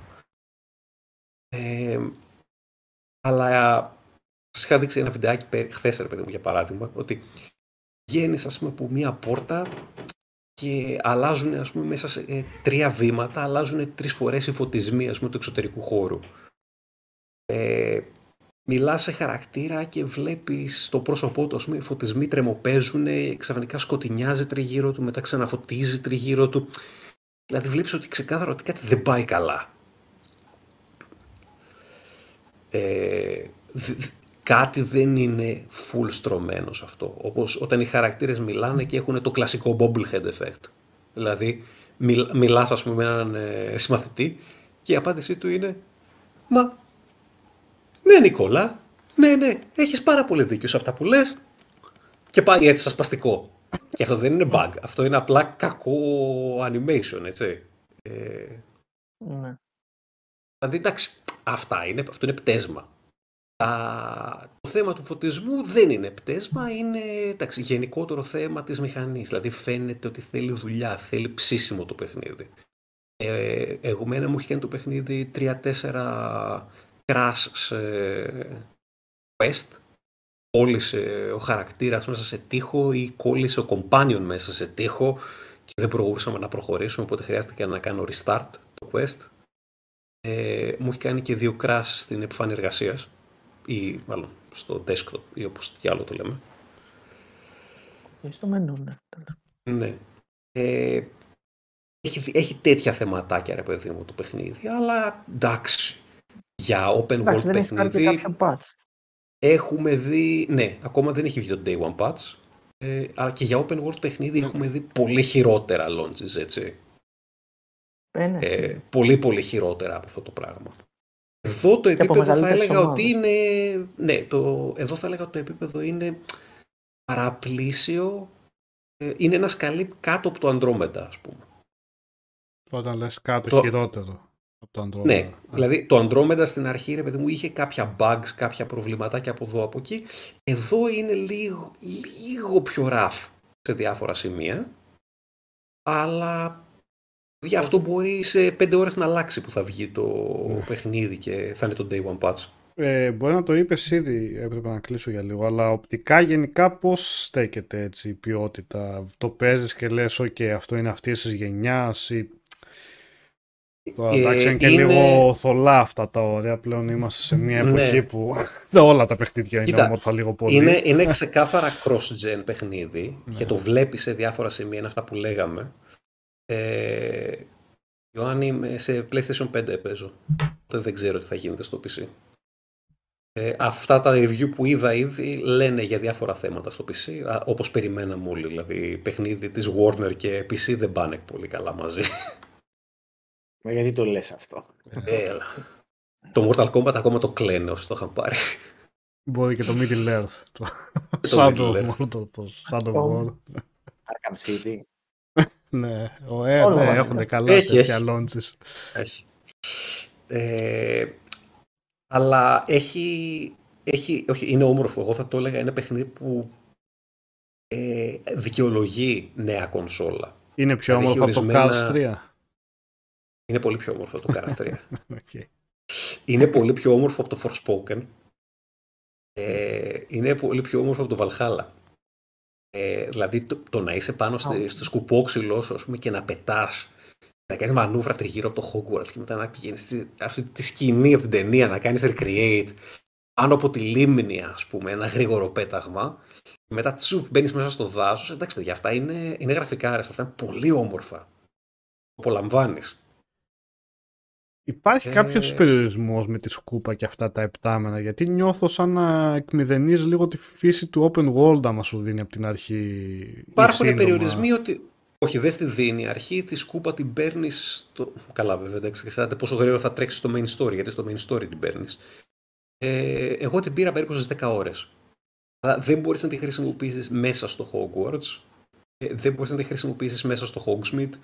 Δεν μπορείς να τη χρησιμοποιήσεις μέσα σε dungeons. Α, οκ, Ε, είναι ξεκάθαρο. οκ. είναι ξεκάθαρα traversal tool για να σε ταξιδέψεις στον κόσμο, για να ανακαλύψεις μυστικά, για να κάνεις... Ε, ε, πώς το λένε, ε, διάφορα δικά της. ε, έχει, έχει και mini games και puzzles και για τη σκούπα. Γιατί ε, σιγά μην δεν είχε και για εκεί. Παρ' όλα αυτά δεν έχει το Quidditch για κάποιο λόγο. Καλά, θα ήταν λίγο θέμα να το αναπτύξουν. Τώρα δεν είναι και το πιο εύκολο να αναπτύξεις υπτάμενο σπορ, φαντάζομαι, που να έχει, να έχει ένα Ναι. νόημα να υπάρχει. Εντάξει, δεν είναι και ότι είναι και τόσο ιδιαίτερα δύσκολο το, παι- ως ε, κανόνες, απλά νομίζω ότι το, τελικά αποφασίσαν να μην το βάλουν λόγω budget και έλλειψης χρόνου. Ε, αυ- ναι. Και η Αλλά AI εντάξει, και δεν αυτό σου θέλει λείπει. να έχει, ναι, εντάξει. Δεν δεν σου λείπει. Έχει τόσο πολύ υλικό το παιχνίδι. Δεν σου λείπει το Quidditch. Ε, δηλαδή, Ε, ακόμη όλο και και σε αυτούς που το κάποιο λατρεύουν εξτρά ως θα το ιδέα, βγάλουν. ναι. Μπορεί να το έχουν στα... έτσι κι αλλιώς, δηλαδή, σου Για λέω πάλι DLC, θα ξέρω. πάρεις, τη, θα πάρεις τη σκούπα, θα πετάς παντού, ας πούμε. Δηλαδή, εντάξει, έχει, έχει το γλέντι του, έχει Ξέρεις, θα και το- time challenges και διάφορα τέτοια. Φυσικά. Θα είναι το Skull and Bones του Hogwarts. Θα πούνε να αναπτύσσουμε το Μμ. Quidditch. θα βγει μετά από 15 Μόνο του. χρόνια, έτσι. Ναι. Πρέπει να βγεις σε κανένα expansion, σε κανένα DLC το Quidditch, δεν υπάρχει καν στα... Μπορεί. Πετάει Ένα κανένας απίθανο. άλλος βασικά με σκούπες όταν είσαι με τη σκούπα ή είσαι μόνος σου. Ε, Έχει Λίγοι. μάχες, έχει κάτι, companions να ακολουθάνε. Για να φανεί αν την AI την Για έχουν την- δουλέψει καθόλου να υπάρχει στον αέρα. όχι, δεν την, την AI δεν την έχουν δουλέψει καθόλου. Στον αέρα ή γενικά. είναι- ή γενικά. ναι. Ε, στο- στο- Στον αέρα ε, έχω δει λίγους να πετάνε δεξιά-αριστερά. Ακόμα δεν μου έχει τύχει κάτι ιδιαίτερο, αλλά δεν μπορείς να κάνεις μάχη στον αέρα. Τουλάχιστον για την ώρα. Μμ. Δεν νομίζω να μπορείς, να σου πω την αλήθεια. Ε, ναι, αυτό. Ε, Σου- Θωμάς λέει υπήρχε standalone παιχνίδι από την EA με Quidditch, δεν το βρίσκω σαν δικαιολογία από το studio. Ε, ε, Ίσως αυτό είναι μια δικαιολογία, γιατί όταν βγαίνει ένα standalone παιχνίδι με το Quidditch, σημαίνει ότι ίσως ένας λόγος είναι ότι έπρεπε να επικεντρωθούν συγκεκριμένα σε αυτό για να μπορέσει να βγει. Το ότι έχει βγει Για- παιχνίδι για το Quidditch δεν είναι δικαιολογία ότι θα έπρεπε να μπει όταν, όπως λέει ο Αλέξανδρος, έχει ένα σκασμό υλικό. Αυτό θα ήταν ένα ακόμα ένα μεγάλο σκασμό κομμάτι υλικό. που θα έπρεπε να δουλέψει ένα στούντιο το οποίο ε, δεν πρέπει να είναι και από τα μεγαλύτερα της βιομηχανίας έτσι κι αλλιώς. Εντάξει, κάπου Ε, τα Για- στούντιο δεν- πρέπει δεν να θα σας βάλουν λείψει. ένα, ένα όριο Δεν και θα να σας δουν λείψει. ως εκεί μπορούμε να φτιάξουμε. Για να μην βγει Δηλαδή, προβληματικό το είναι παιχνίδι άσχο. μετά. Είναι άσκοπη γκρίνια να κλάψει τώρα κανένας γιατί δεν έχει το Quidditch. Ε, είναι τόσο πολύ το υλικό που έχει μέσα το παιχνίδι, το οποίο εντάξει, δηλαδή. Δεν δεν τελειώνει. Δεν τελειώνει. Έχει ατελείωτο πράγμα μέσα. Ναι, και Δεν όσο χρειάζεται το απλό Quidditch. και αν είναι στους κανόνες, ε, όπως λέει και ο Αλέξανδρος, ε, δεν είναι τόσο απλό σαν να πεις σας βάλουμε πόσο είναι, τρεις από τη μία, τρεις από την άλλη και οκ, έτοιμο. Έχει μήνες δουλειά αυτό το πράγμα για να το, Ναι, σίγουρα. το ενσωματώσουν. Αν θέλουν. Εντάξει, παιδιά, πρόκειται για ένα παιχνίδι το οποίο είχε ξεκάθαρα χοντρά προβλήματα στην παραγωγή του. Ε, το ότι βγήκε είναι άθλος, το ότι βγήκε και δεν είναι σκουπίδι είναι ακόμα μεγαλύτερος άθλος. Ε, εγώ Νιώθω πήγα- ότι σ' αρέσει είπα, κάτι με πολύ περισσότερο από χαμηλό, το ότι με απλά πολύ δεν είναι χαμηλό. σκουπίδι. Ναι, όχι, ε, εγώ πήγα με τον πύχη πάρα πολύ χαμηλά γιατί ε, βλέποντας τα τρέλερ από την αρχή περιμέναμε τα χειρότερα. Ε, και στα τελευταία τρέιλερ, του τελευταίους ε, ένα-δύο μήνες ε, το υλικό άρχισε ρε παιδί μου να δείχνει κάπως καλύτερα και λες, κοίτα να δεις, μπορεί να έχει ενδιαφέρον. Οπότε μπήκα με πολύ συγκρατημένη ε, τον ενθουσιασμό και το κατα... Το κατα... Δηλαδή εντυπωσιάστηκα. Αλλά εντάξει ρε παιδί μου, δεν, μπορεί να κρυ... δηλαδή, δεν μπορούμε να κρυφτούμε πίσω από το δάχτυλό μας και να βάλουμε 10 σε ένα παιχνίδι το οποίο έχει... είναι τίνγκα και στον αναχρονισμό σε ορισμένα πράγματα. Δηλαδή, έχει, είπαμε, έχεις να μάθεις ας πούμε 20 πόσα spells. Δεν μπορείς να μου δίνεις τα spells ε, με γελίο τρόπο. Δηλαδή σου λέει, α, μπήκες σε ε, πέμπτο χο- χρόνο ως μαθητής στο Hogwarts ε, για πρώτη φορά και για να, μάθεις καλύ, για να μάθεις και να κάνεις catch-up θα σου δίνουν extra courses οι καθηγητές σου. Ως- ε, οπότε το κάθε extra course σου μαθαίνει και ένα extra spell. Γιατί είναι πάρα πολύ λογικό, ας πούμε, να, ο καθηγητής, ας πούμε, στο potions, ε, στα potions, να σου μάθει, ας πούμε, το Diffindo ή δεν θυμάμαι τι άλλο που μου μάθε. Αυτός, Hardcore fan. Ε, ρε παιδί μου, δηλαδή, κα- κα- λογική μηδέν εδώ. Όπως επίσης, και άντε να πεις σε κανονικό μάθημα να γίνει ρε παιδί μου κάποιο quest κάτι. Όχι. Το quest ήταν, για παράδειγμα, ε, βρες ε, ε, ή φτιάξε ε, Thunderbolt ε, Potion και έστω σε μια μάχη. Και μετά επίσης ε, φτιάξε ή βρες ε, αυτό και αυτό και αυτό το potions και χρησιμοποίησε τα και τα τρία ταυτόχρονα. Α, τα κάνεις αυτά. Πολύ ωραία. Μάθε ένα spell. Ορίστε, όλο δικό σου. Έτσι μπορεί να τα κάνεις στο 1800 στο Hogwarts. Ε, Ή πότε δηλαδή, διαδραματίζεται. Κάτσε. δηλαδή πέτα, πέτα τη σκούπα σου, σπάσε 10 μπαλόνια στον αέρα. Α, έλα, μάθε, μάθε και ένα spell. Δηλαδή, why, γιατί; Έλα, μην είσαι αρνητικός. Εγώ καταλαβαίνω ότι σου αρέσει το παιχνίδι και το χαίρεσαι. Γιατί Μ' ήταν, αρέσει, μ' να αρέσει, μ' αρέσει το παιχνίδι, αλλά εντάξει, δηλαδή, επειδή μ' αρέσει, αυτά εδώ πέρα ε, με ενοχλούνε. Με ενοχλούνε. Και λες ρε παιδί μου, καταλαβαίνω γιατί έγιναν αυτά, γιατί ήθελα να βάλουν όσο το δυνατόν περισσότερο υλικό και όσο το δυνατόν περισσότερο κολέκταθον μπορούσαν. Να το πνίξουν. Να ξεχυλείς, να πηγαίνεις σε κάθε γωνία, ας πούμε, και να βλέπεις κάτι από το, όλο το σύμπαν του Wizarding World. Αλλά για να το κάνουν όλο αυτό και να το πνίξουν τόσο πολύ σε υλικό, ε, τι- έπεσαν στην ίδια παγίδα που πέφτει η Ubisoft. Ότι αρκετό από αυτό το υλικό δίνεται ε, ερασιτεχνικά. Αυτή είναι η λέξη. Ε, απλά για να γεμίσει ο χάρτης. Ναι. Για να έχει Δηλαδή διάρκεια. είναι ωραίο το το spell το καινούριο και είναι πολύ χρήσιμα όλα τα spells και θα τα χρησιμοποιήσει όλα σίγουρα. Ε, αλλά ο τρόπος που στο δίνουν είναι, εντάξει, είναι βλακώδης. Τώρα στην Μπορούσαν να ερώ- κάνουν λίγο παραπάνω δουλειά για κάτι τόσο σημαντικό για το χαρακτήρα. Ε, τώρα στην ερώτηση του Σανιόλ αν αξίζει τα 80 ευρώ, τώρα πάντα αυτή είναι δύσκολη ερώτηση. Καθε... Πάντα το disclaimer καθένας με το πορτοφόλι του τι θα κάνει και πώς μπορεί να τα δώσει.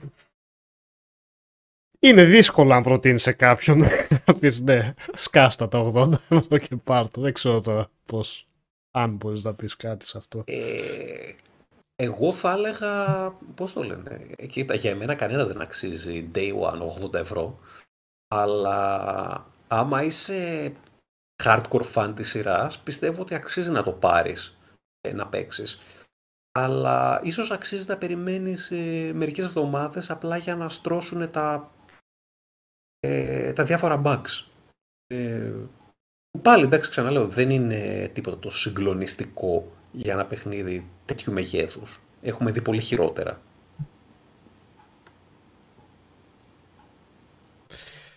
Ε, το πρώτο, Low Moral Return είναι το πρώτο τους AAA και μάλιστα Open World. Κάτσε να δούμε λίγο τι έχουν βγάλει. Είναι βασικά η Avalanche Software, Αμερικάνικη εταιρεία, είναι, είναι, έχει ιστορία έτσι. Το 96 είχαν βγάλει βλέπω τα πρώτα τους παιχνίδια.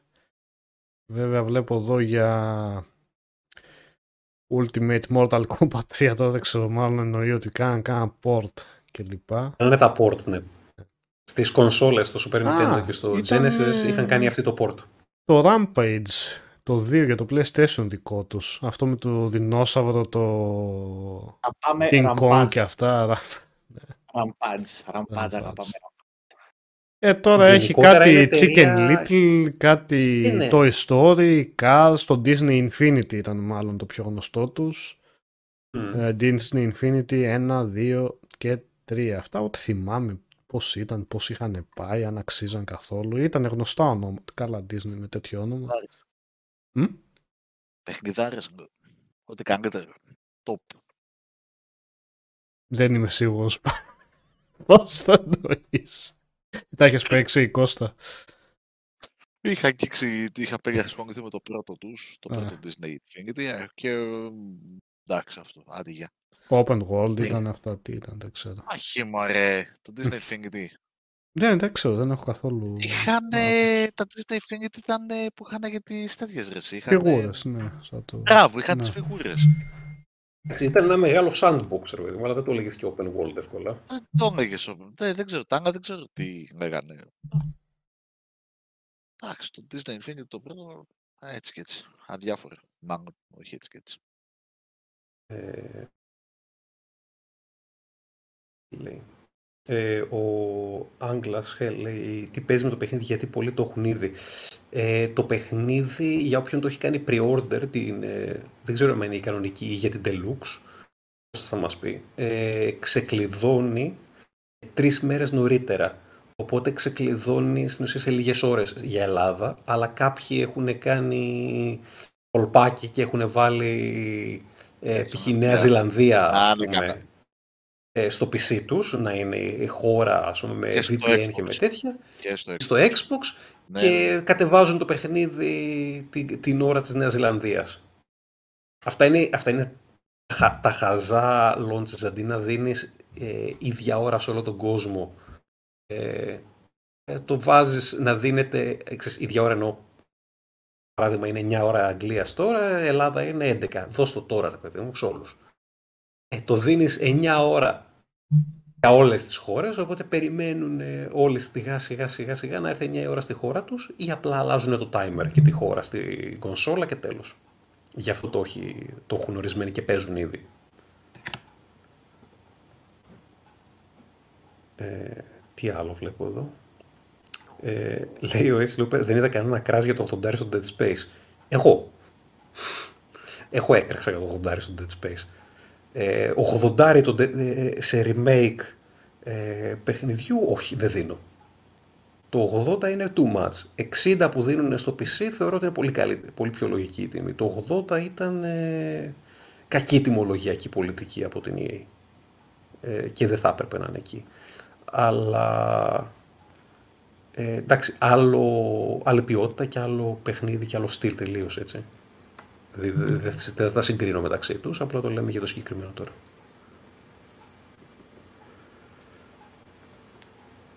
Ε, εντάξει, Σπύρο καταλαβαίνω το balancing για το server, αλλά δεν έχει κάποιο server το παιχνίδι. Η Microsoft έχει τους servers. το, το preload έχει δοθεί εδώ και μέρες. Είναι 100 GB. Θα το όποιοι ήθελαν να το κατεβάσουν το έχουν ήδη κατεβάσει γιατί λογικά θα υπάρχει κάποιο day one patch, δεν μπορεί. Ε, είπανε, θα βγει, θα βγει day one patch με αρκετές διορθώσεις, improvements και fixes. Θα βελτιώσει λίγο το optimization. Τώρα θα δούμε. Άρα λίγο να φτέρνεις το άλλο κλείτος. Sorry, ε, κάνα, κάνουμε πάρα πολλούς κύκλους τριγύρω και δεν κατάφερα ποτέ να απαντήσω στην ερώτηση του Νίκου ε, που ήταν για τη μάχη. Ε, για να περιγράψω μία μάχη ακριβώς τι γίνεται.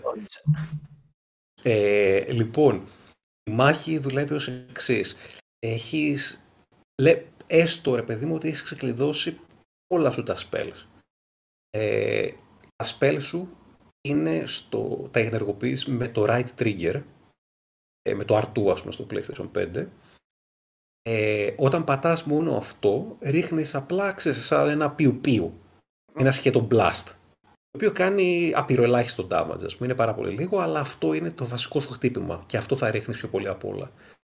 Από εκεί και πέρα, ε, ανάλογα, ε, άμα το κρατήσεις πατημένο το R2 και πατήσεις ένα από τα τέσσερα βασικά κουμπιά, πάνω σε αυτά έχεις επιλεγμένο ένα από τα σπέλ σου.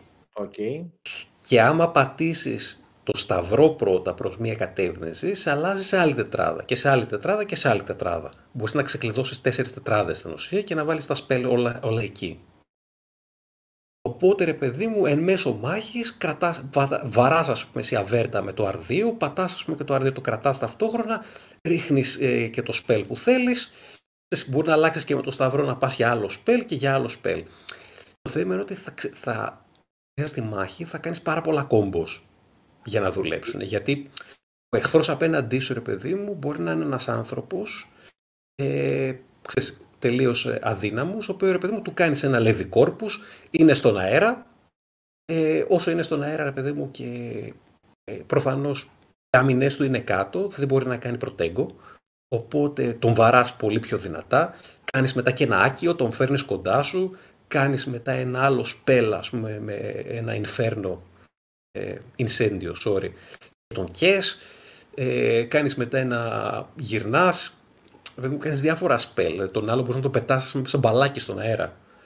Ε, αλλά μπορεί ο άλλος να έχει προλάβει να έχει σηκώσει την ασπίδα του, η οποία η ασπίδα του ας πούμε είναι κόκκινη. Εκεί πέρα μόνο τα attack spell τύπου incendio μπορεί να τη σπάσουν. Okay. Ε, και μόλις της σπάσουν, ας πούμε, τότε μπορείς να τον επιτεθείς και να του κάνεις ζημιά, τότε ας πούμε μπορείς να του ρίξεις ένα, ε, πώς το λένε, ε, πάλι άκιο να τον φέρεις στον αέρα ας πούμε, κοντά σου και μετά να του κάνεις και ένα force push, το οποίο δεν θυμάμαι τώρα πώς λέγεται στα, το αντίστοιχο το spell. δηλαδή μπορείς να τον κάνεις τρελομπαλάκι τον εχθρό, αρκεί να σπάσεις τις ε, αμυνές του. Αυτά βέβαια για τους εχθρούς ο οποίους μπορείς να τους σηκώσεις σε όγκο. Γιατί υπάρχουν και μεγάλοι εχθροί, τους οποίους κανένα από τα spell κίνησης δεν τους πιάνει. Οπότε εκείνους πρέπει να βρεις ας πούμε άλλους τρόπους. Με, το με dodge και πάρει για stupefy, με φωτιά, με να τους παγώσεις πρώτα με τον Glacius και να τους χτυπήσεις έτσι. Ε, γενικότερα, παιδί μου, είναι ένας συνδυασμός με τα, με τα spell σου. Δηλαδή, ποτέ δεν θα πιάσεις ένα spell και θα πεις θα ρίχνω αυτό. Καλό αυτό. Θα ρίχνεις πολλά.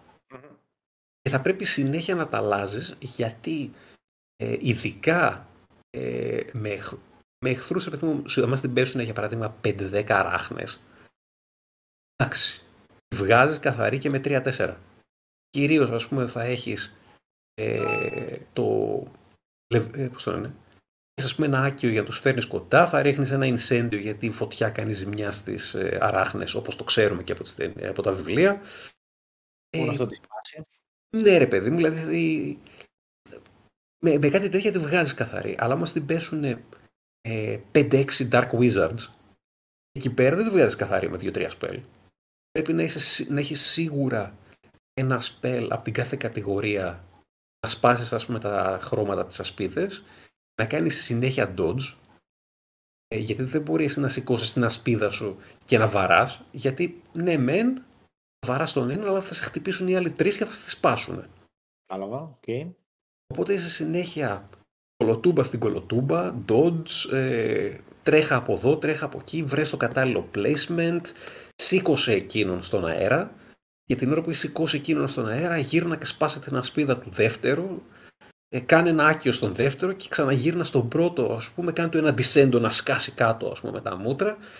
Και δηλαδή γυρνάς και παίζεις ε, πολύ control ε, και έχει, έχει πλάκα η μάχη. Αυτό Ε, ήθελα να σου πω. εσύ, Γιατί ξέρεις, όταν μου πες το... μου βγάλες τη μανιέρα των Ubisoft Games, τα οποία είναι πιο περιορισμένα στη μάχη, έτσι. Όλο αυτό είναι κάτι το οποίο έχει να δώσει και να είναι και ένα selling point, έτσι, ότι μπορείς να έχεις μια, ένα arsenal, μια δεξαμενή spell, ε, από spells τα οποία μπορείς να παίξεις μαζί τους και να δεις κατάλληλους συνδυασμούς. Μ' άρεσε πάρα πολύ αυτό που το ακούω. Ε, εντάξει, ξέρεις τι, είναι, είναι το, το, το Ubisoft το θέμα είναι ρε παιδί μου ότι είναι bullet sponges πολλοί εχθροί. Εννοώντας ρε παιδί μου, εντάξει, όχι τρελά bullet, αλλά βλέπεις σε όλους πάνω την μπάρα ενέργειας. Χτυπάς, χτυπάς, χτυπάς, χτυπάς, χτυπάς, χτυπάς, χτυπάς, ας πούμε, μέχρι να πέσει. Όταν στην έχουν πέσει 8 εχθροί, ας πούμε, από τριγύρω, εντάξει, γίνεται λίγο της μουρλής, ειδικά όταν τα χτυπήματα που τρως εσύ σε περισσότερο damage από ό,τι κάνεις, συνήθως. Συνήθως. ναι. Ναι, οπότε εσύ είσαι πολύ πιο προσεκτικός ε, από ό,τι είναι, πρέπει να είσαι πολύ πιο προσεκτικός από ό,τι είναι αυτοί. Ε, βέβαια εσύ γίνεσαι και πολύ πιο επιθετικός από ό,τι γίνονται αυτοί, έτσι. Γιατί αυτοί, εντάξει, πάνε λίγο, οκ, ασπίδα, δύο δευτερόλεπτα μετά, κάνουμε και ένα spell. Με το spell μας, οκ, εντάξει, σε τρία-τέσσερα δευτερόλεπτα θα κάνουμε και ένα επόμενο, ρε παιδί μου. Δηλαδή, υπάρχουν κενά. Η AI δεν είναι τίποτα το συγκλονιστικό. Ε, βασικά, η AI είναι τελείως απλά υπάρχει, ξέρεις. Και δύο... Είμαστε εδώ και, κα- και τριγυρνάμε τριγύρω και σε βαράνε, ρε παιδί μου. Θα κάνουμε κανένα dodge που ρωτάει ο Μπάμπης. Θα κάνουν και καμιά αποφυγή. Ε, αλλά εντάξει, ως εκεί. Έχεις τύπου mana ή action points ή Όχι. stamina; Όχι, έτσι. Τίποτα. Ε, όχι, δεν έχεις ε, τίποτα από όλα αυτά. Έχεις μόνο health και έχεις και ένα special ακόμα το οποίο είναι για Ancient Magic, το οποίο έχει μόνο χαρακτήρα σου, μας υποτίθεται, και έχει να κάνει με τη βασική ιστορία. Το οποίος άπαξ και κάνεις ε, αρκετά combos, τα οποία να σ- ε, δεν έχουν σπάσει. Ε, παίρνεις, ε, ξέρεις, σαν- σαν κρυσταλλάκια, ρε παιδί μου, πέφτουν κάτω, σκέψου, ε, τα οποία αυτά σου γεμίζουν σιγά σιγά μια μπάρα. Ε, και μετά ξεκλειδώνεις και κάποια abilities τα οποία μπορείς να, κερ- να τη γεμίζεις την μπάρα πιο γρήγορα. Τέλος πάντων, ξεκλειδώνοντας αυτή την μπάρα μπορείς ε, με το L1 και R1, άμα το πατήσεις, κάνει ένα σαν super, ε, σαν ultra επίθεση, η οποία είναι one hit kill για όλα τα mobs Ωραία. όχι για bosses, αλλά για, τα, για όλα τα mobs είναι one hit kill, ρε παιδί μου, και ένα πολύ εντυπωσιακό. Μπορεί να σκάσει ας πούμε, ένας στερολός κεραυνός από πάνω ή να τον κάνεις στον άλλο τόπι. Ε, γενικότερα να τον, τον κάψεις, ας πούμε, τε- τρελά. Ε, και αυτό το Ancient Magic, ρε παιδί μου, δουλεύει και σαν ε, extra skill να κάνεις ε, grab αντικείμενα από απόσταση και επιτόπου να τα πετάξεις ε, πάνω στον εχθρό. Δηλαδή, αντί να χρησιμοποιήσεις, ας πούμε, το, ε, ε, το διπάλωσο, ας πούμε, για παράδειγμα, ε, για να, πε- να χτυπήσεις με αντικείμενα του, του χώρου τον εχθρό, το κάνει έτσι. Γι' αυτό λέω ότι υπάρχουν και περιφερειακά spells, τα οποία δεν είναι κλειδωμένα στο spellbook σου. Είναι extra support. Δηλαδή το Stupefy, το οποίο είναι φοβερά κλασικό για τη σειρά, δεν είναι ένα spell που μπορώ να το ρίξω όποτε θέλω, είναι το counter spell μου, το οποίο γίνεται αυτόματα. Ωραία. Άμα καταφέρω να κάνω counter. βέβαια. Και μου έδωσε και την πάσα για την τελευταία μου ερώτηση. Ε, για τα bosses. Κάποιο έξτρα ενδιαφέρον, κάποιο, κάποια τίποτα κινηματογραφικό ρε παιδί μου, στην παρουσίασή τους ή απλά τα βρίσκεις στις, α, στη ροή του παιχνιδιού; Ε, δεν έχω πετύχει και τίποτα το φοβερό να σου πω για την ώρα. Δηλαδή, εντάξει. Ε, λίγο πιο δυνατά mobs ή ένα, πολύ, μεγα- ένα-δυο μεγαλύτεροι εχθροί. Εντάξει, δεν ήταν τίποτα το συγκλονιστικό για την ώρα τουλάχιστον. Ε, εντάξει. Ε, λίγο πιο δύσκολη μάχη. Κλασικά ταυτόχρονα μπαίνουν και μομπάκια στη μέση, ε, κλασικά το boss έχει, είναι πιο δυνατό, με πιο δυνα, ε, δυνατές επιθέσεις, κάποιες special κινήσεις, αλλά εντάξει αυτό. Δεν είναι, δηλαδή μην περιμένεις boss τύπου Elden Ring, καμία σχέση. Ναι, ναι, ναι. Όχι, είναι, είναι απλά ένα πολύ τυπικό ε, boss, αύλα δυνατό, πολύ δυνατό mob. Αυτό, that's it.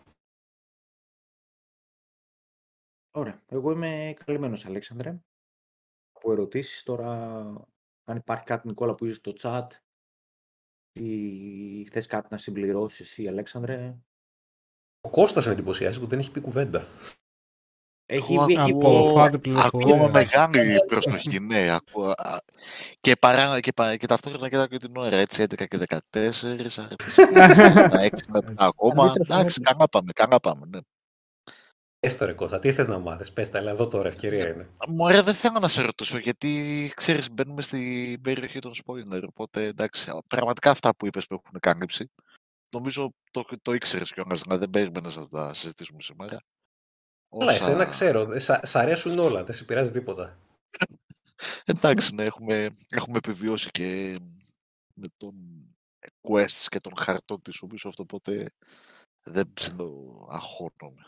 Δεδομένου Νομίζω- και όμως ότι είναι ένας κόσμος που θέλω να, να ξεζουμίσω έτσι πραγματικά. Δηλαδή θέλω να, ρε παιδί μου, να παίξω 100 ώρες, ας πούμε, για να το, να το ευχαριστώ. Και να τις Ε, θα παίξω τις αυτές τις 100 παίξεις. ώρες, ας πούμε, με την ησυχία μου, ξέρεις, με το, με το πάσο μου, με την άνεσή μου.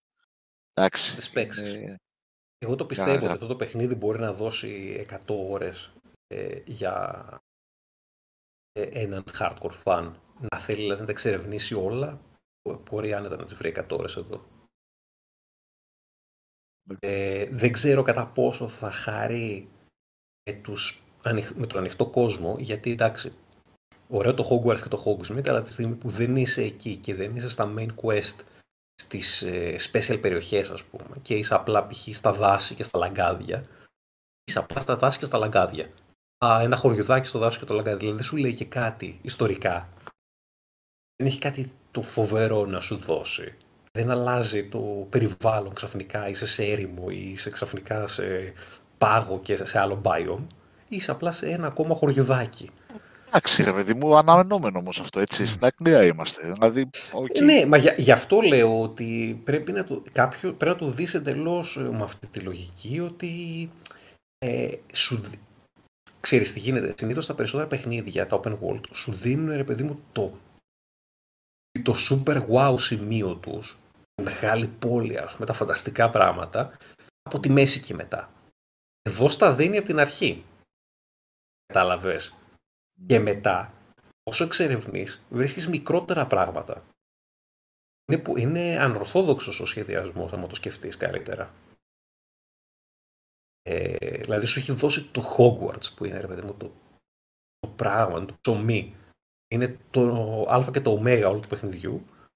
Και μετά σου δίνει ας πούμε το village του ε, Cambridge King, κάπως έτσι, κάπως έτσι το είπα, ρε παιδί μου, το οποίο είναι ένα χωριό με πέντε σπίτια. Χέστηκα. Οκ, πή- πήγα εκεί, παρέδωσε ένα quest ας πούμε για, ε, ε, ξέρεις, για κάτι potions, έκανα και ένα Merlin's Trial, βρήκα και δυο σεντούκια ας πούμε μυστικά, αυτό ήταν το χωριδάκι, πάμε παρακάτω. Πάμε σε άλλο Hamlet. Godric's Hollow, πηγές. Έχει μέσα, υπάρχει; Ε, όχι. Και Όχι, όχι, έτσι. τουλάχιστον όχι για την ώρα, αλλά δεν νομίζω να έχει. Δεν υπάρχει και λόγος να έχει. Γιατί δεν έχεις κάποια σχέση με Voldemort εδώ τα, το παιχνίδι. Όχι, ρε παιδί μου, δεν έχεις. Σαν να ξέρεις έτσι να κάνεις λίγο το connection με το ευρύτερο, ας πούμε, σύμπαν. Όχι, όπως και επίσης δεν έχει και Chamber of Secrets, το οποίο επίσης είναι λογικό, γιατί υποτίθεται ότι είναι κλειδωμένο από τον Slytherin Ναι. και θα ανοίξει ε, με Όταν το θα Harry εμφανιστεί Potter. ο νερονόμος, ναι. Ναι, δηλαδή υπάρχει πάρα πολύ lore το οποίο μπορείς να το χαρείς από τα βιβλία, αλλά εντάξει, υπάρχουν και πράγματα τα οποία λογι... πολύ λογικά δεν τα έχουν βάλει και καλά κάνουν και δεν τα έχουν βάλει. Ναι, ναι.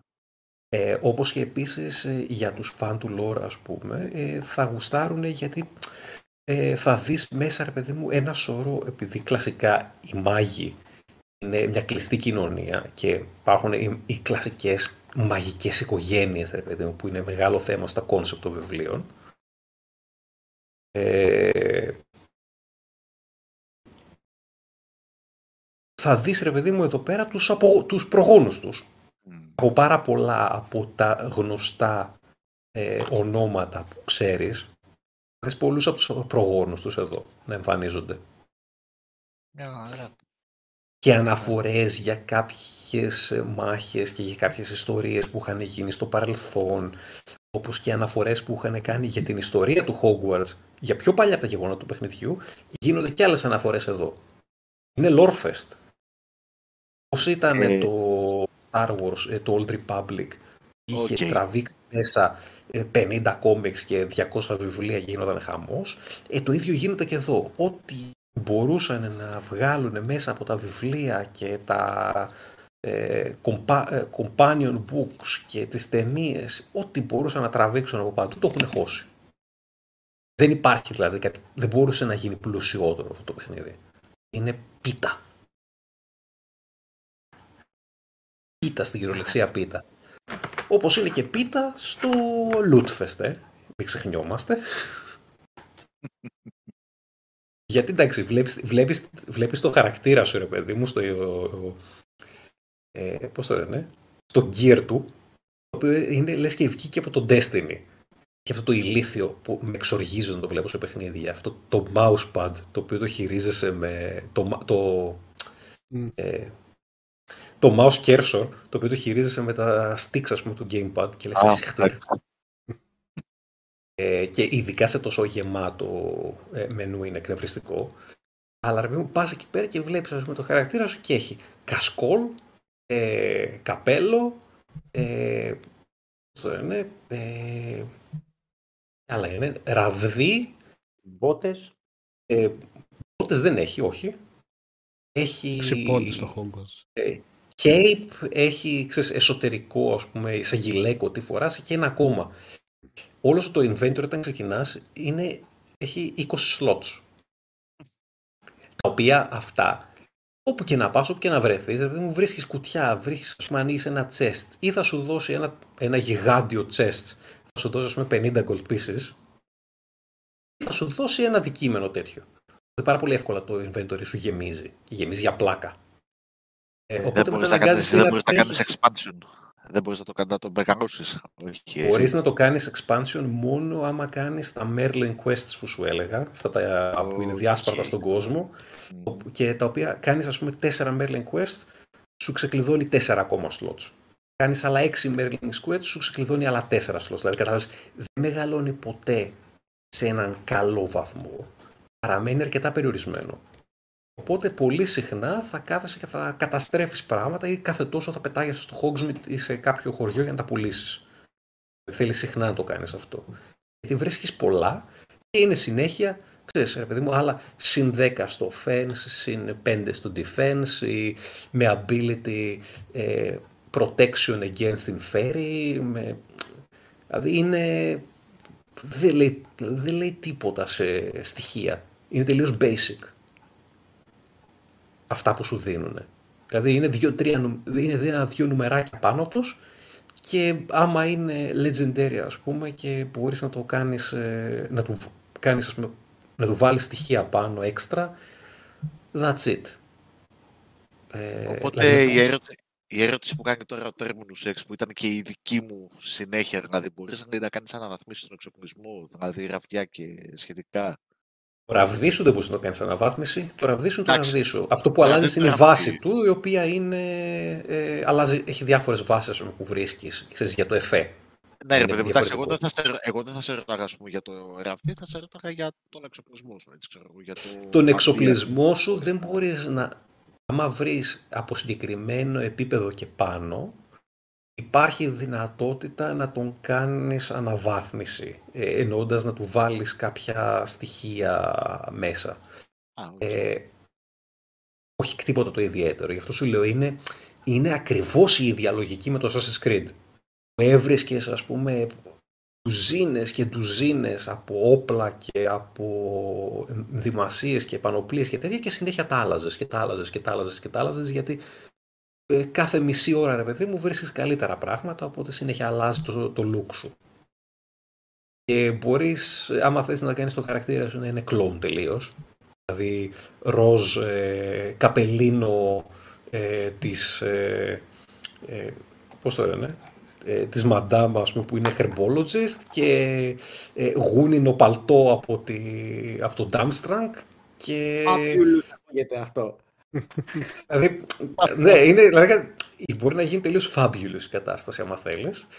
Ε, μπορείς βέβαια να κάνεις και lock ε, το, πώς, πώς, θα, πώς θα δείχνει ο χαρακτήρας σου και εσύ απλά να παίρνεις τα abilities αλλάζοντας τα, ε, τα αντικείμενα. Γιατί πέρα από τα, ε, πέρα δηλαδή από τα ρούχα που βρίσκεις, είναι όλο στο gear, ταυτόχρονα ξεκλειδώνεις σε άλλο από τα collectibles που βρίσκεις, ε, ξεκλειδώνεις και ένα σωρό collect, ε, collectable ε, φορεσιές. Οπότε αυτά δεν είναι gear, είναι collectible gear που δεν εμφανίζονται στο gear σου, αλλά μπορείς να το κάνεις ως να είναι η default σου εμφάνιση. Μάλιστα. Αυτό σου λέω, γίνεται της μουρλής με εκεί μέσα. Όταν μετά από 20 ώρες και ακόμα το παιχνίδι μου ξεκλειδώνει πράγματα και μου βγάζει ε, νέους μηχανισμούς και νέες ιστορίες, δηλαδή νέα πράγματα, λες εντάξει, οκ. Ε, παιδιά, οκ, εντάξει, φτάνει, εδώ καλά είμαστε. Όχι, όχι, πάρε κι άλλη. Ε, ναι, ναι, εντάξει, καλό κι αυτό, αλλά ε, μπορούμε να συνεχίσουμε τώρα νομίζω έτσι πιο, με πιο καλή ροή. Όχι, όχι, Αλέξανδρε, πάρε κι αυτό. Πάρε και εκείνο, πάρε και τα. Δεν σταματάει ποτέ. Το παιχνίδι συνεχι- συνεχίζει να δίνει, να δίνει, να δίνει, να δίνει υλικό παντού.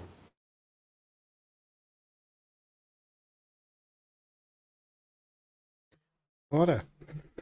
Μάλιστα, Πότε σε το βλέπεις το κουράστηκα. κείμενο, Το σε κουράστηκα. κάνα μήνα το... το φτάσει 100%. Ε, δεν ξέρω. Δεν ξέρω γιατί δεν ξέρω πόσο μεγάλο είναι. Δηλαδή, διαβάζω από reviews ας πούμε, που λένε άλλοι το, τελει... το τέλειωσα λέει, σε 30-35 ώρες, αλλά δεν έχω ιδέα τι έχουν κάνει από Ναι. το υλικό του παιχνιδιού. Εγώ είχα φάει 10 ώρες πιστεύοντας ότι είμαι στο Hogsmeade και στο...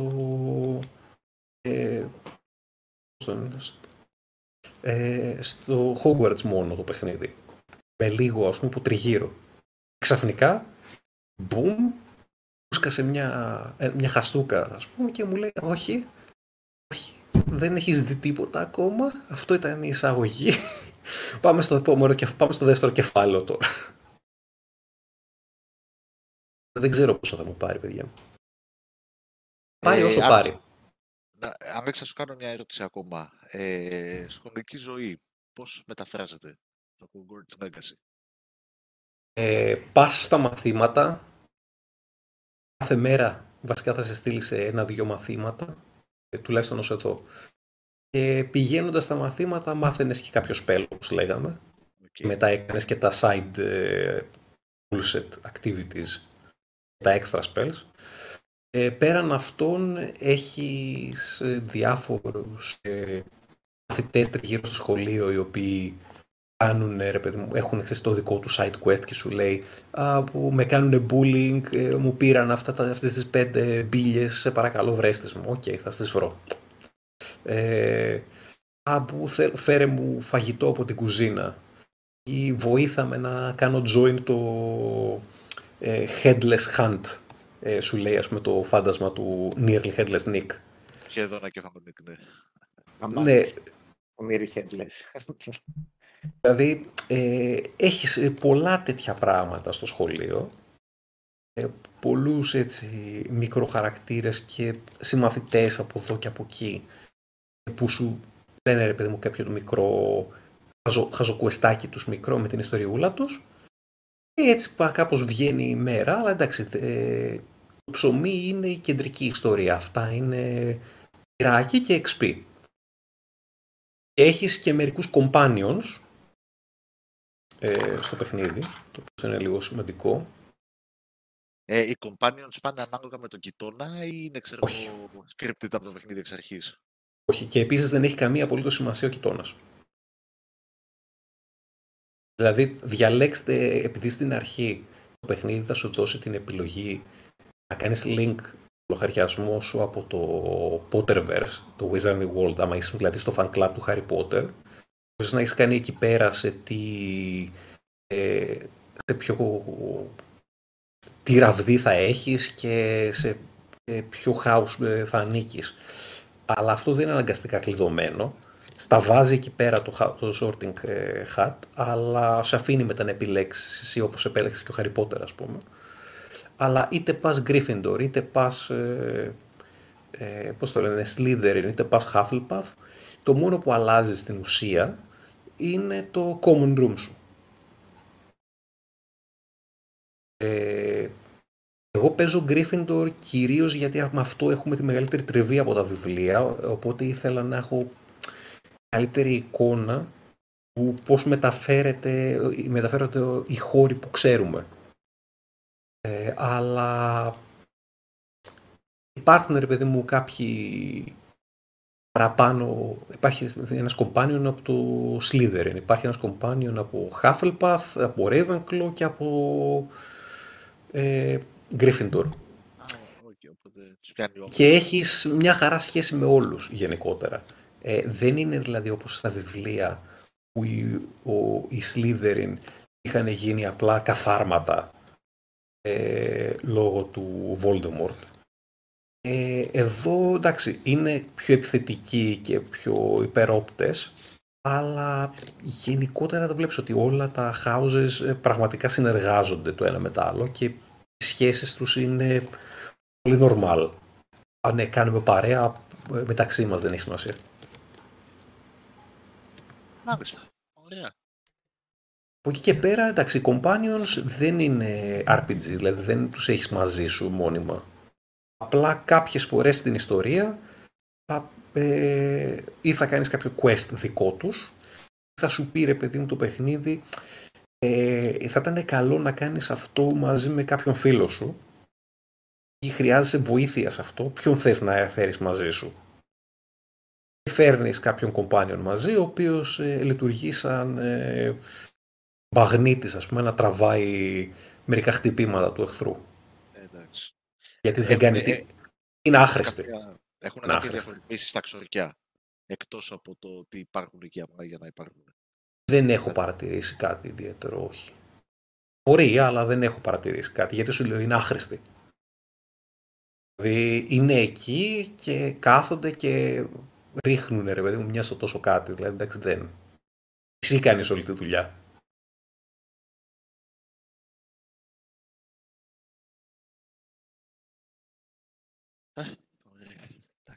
Ωραία. Πολύ πληροφορία για το παιχνίδι. Νομίζω Ε, το Sam καλύφθηκε πλήρως, έτσι. Ναι. Ε, Ε, τα χρειαζόμασταν. Χρειαζόμασταν να τα μάθουμε αυτά τα πραγματάκια λίγο. Εντάξει, όσο να είναι.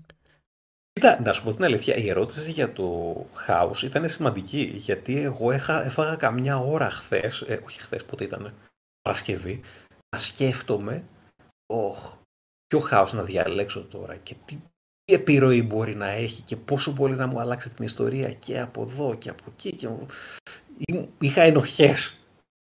Ε, και ξέρεις, κάθεσαι ας πούμε και σκαλώνεις. Μη σκαλώνεις, δεν έχει κανένα νόημα, διάλεξε ό,τι θέλεις. Εντάξει, by default. είναι δεν- τελείως... Α, Ε, ε, πώς το λένε... Ούτε καν περιφερειακό. Είναι σαν χρώμα. Ε, Επέλεξες το χρώμα, το χρώμα της ε, αρχικής σου στολής να είναι κόκκινο. Αυτό. Και να that's δεις, it. να δεις και το common room, ρε παιδί μου. Του κάθε, δηλαδή, εντάξει, ξέρουμε τα common rooms του Gryffindor και του Slytherin, δεν ξέρουμε πώς μοιάζουν του, του Ravenclaw και, τη, και του Hufflepuff. Οπότε, Ε, τα έχουν δείξει και σε βίντεο νομίζω αυτά, οπότε εντάξει, δεν είναι και κάτι του... ε, μου, εντάξει, αν είσαι Εντάξει, θα μπεις και μέσα στο common room, ας πούμε, και 5-6 φορές, ε, 10 φορές. Εντάξει, δηλαδή δεν... Δεν έχεις school life ε, όπως έχει ο Harry Potter. Δηλαδή όλη μέρα στο σχολείο και ένα σωρό quest μέσα στο σχολείο και όλη σου ζωή εκεί και, και, και, και λίγο βγαίνεις έξω.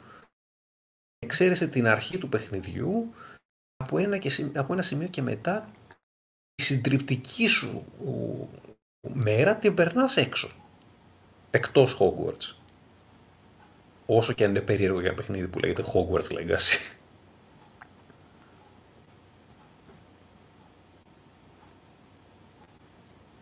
Nice. Ωραία. Εντάξει. οκ. Νομίζω το καλύψαμε πλήρως το Hogwarts Legacy. Μία από τις Κάθε κάποιος σημαντικότερες στο review τώρα, με αυτά κυκλοφορίες. που πάμε, του- φτάνει. Ε, Το δεν γράφει έχει τώρα, κάποιος δεν στο έχει review τώρα. review τώρα. Αυτό ήταν το όλο. Ναι, Έτσι. Και το βαθμό να τελειώνει. Ναι. ναι, ναι. ναι. Το και μια ένα που ρωτάει ο Άγγλα Σέλ, Dragon Alley ε, και δωμάτιο ευχών. Τα Ε, έχει αυτά. ναι. Diagon Alley, όχι γιατί είναι στο Λονδίνο, δεν έχει καμία Dragon, σχέση. πράγμα, Χίλια συγγνώμη, χίλια συγγνώμη. Δεν- Ε, δωμάτιο ευχών, ε, Το Room τα of αγγλικά, Requirement. παιδιά. Το δωμάτιο ευχών στα αγγλικά. Ναι, ρε, Wish το Room of Chamber; Requirement είναι. Το Room of Requirement. Α, Room of Έτσι Requirement. ήταν Ναι, το είπα μετά. στην αρχή. Μμ. Κοντά Υπάρχει. ήταν Ε, ελληνικό, βέβαια. Υπάρχει το Room of Requirement, είναι η βάση σου από ένα σημείο και μετά, όταν την ξεκλειδώνεις και δουλεύει όπως η βάση π.χ. στο Fallout 4.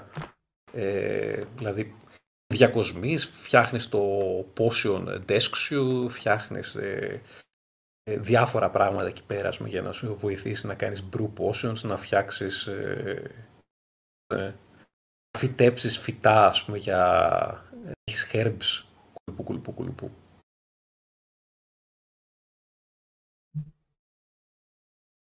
πάρεις τους σπόρους από το ένα μαγαζί για να πας να φυτέψεις τα herbs, για να χρησιμοποιήσεις μετά τα herbs να πας να κάνεις ε, τα potions σου, τα οποία potions μετά θα χρησιμοποιήσεις στη μάχη. Ε, έχει μέσα, όταν λέμε μέσα έχει υλικό, έχει πολύ υλικό, έχει πάρα πολύ υλικό. Και πάρα πάρα πολλούς μηχανισμούς. Δεν έχω ξαναδεί open world παιχνίδι με τόσους πολλούς μηχανισμούς και τόσα πολλά πράγματα να έχει μέσα έτσι, αβέρτα. θέλανε ρε παιδί μου, οι τύποι που το κάνανε γουστάρανε πάρα πολύ το σύμπαν και φαίνεται θέλανε να βάλουν μέσα τα πάντα. Ό,τι μπορούμε να βάλουμε θα το χώσουμε μέσα. Όλα. Πάρε αυτό, πάρε εκείνο, πάρε εκείνο. Ναι, δεν γίνεται να είσαι στο Hogwarts και να μην έχεις μάθημα πώς φτιάχνεις ε, φίλτρα και να μην έχεις κατασκευή φίλτρων, ας πούμε, ως crafting. Εννοείται αυτό σου λέει. Πάρε και αυτό. Πολύ άνετα θα μπορούσε να μην τα έχει όλα αυτά.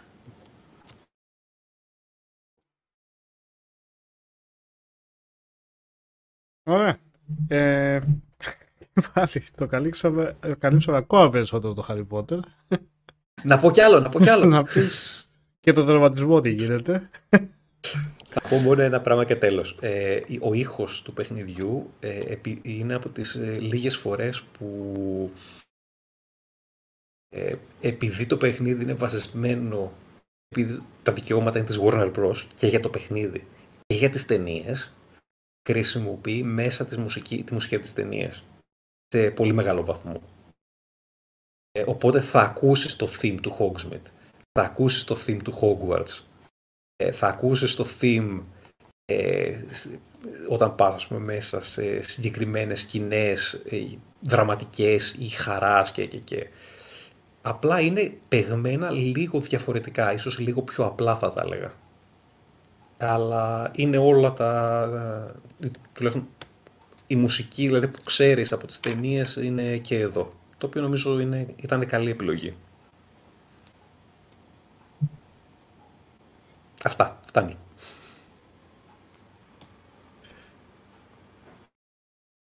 Ωραία, ωραία. Τι ακολουθεί τώρα μετά από αυτό, μετά την ε, εποπτεία του Hogwarts Legacy; ε, τίποτα, αυτό, κλείνουμε. Τι έγινε, πήγαμε. Όχι, άμα θέλει να μας πει ο Αλέξανδρος για το manager καθόλου. Α, το, ναι, σωστά. Ο Αλέξανδρος, Α, ναι, Τι; μπορούμε να πούμε. Αλλαγή football σκητάλης, manager, λέμε. αλλαγή σκητάλη, τρελή αλλαγή σκητάλης από Harry Αλλαγή Potter στο πάμε. ποδόσφαιρο, ναι. Ναι. Έχεις, ε, Ε, ναι, Αλέξανδρε, ουσιαστικά- το Football Manager 23 για Το console edition console του football. edition. ναι. Ναι. Το οποίο είχε κυκλοφορήσει ήδη για Xbox από τον Νοέμβριο και είχε καθυστερήσει για το PlayStation. Τώρα βγήκε 1 Φεβρουαρίου, κυκλοφόρησε. Είσαι Ε, από αυτούς καταρχήν για έξω και το βιογραφικό εποχής Championship Manager και ναι, ναι, από ναι, τότε. Α, εννοείται. ωραία. Ναι. χρονικός ο... Το έχεις αφήσει Ο- καθόλου ή σερί κάθε ένα football manager. Όχι, και το- όχι, όχι, συνεχίζω κάθε χρόνο, αφιερώνω Ωραίος, αρκετές ναι. ώρες. Οπότε ναι. Ε, πρώτη φορά που βασικά είχα έτσι επαφή με έκδοση της κον- σε κονσόλα του manager. Μμ. Αν και πέρσι είχε βγει και για Xbox, δεν το είχα δοκιμάσει.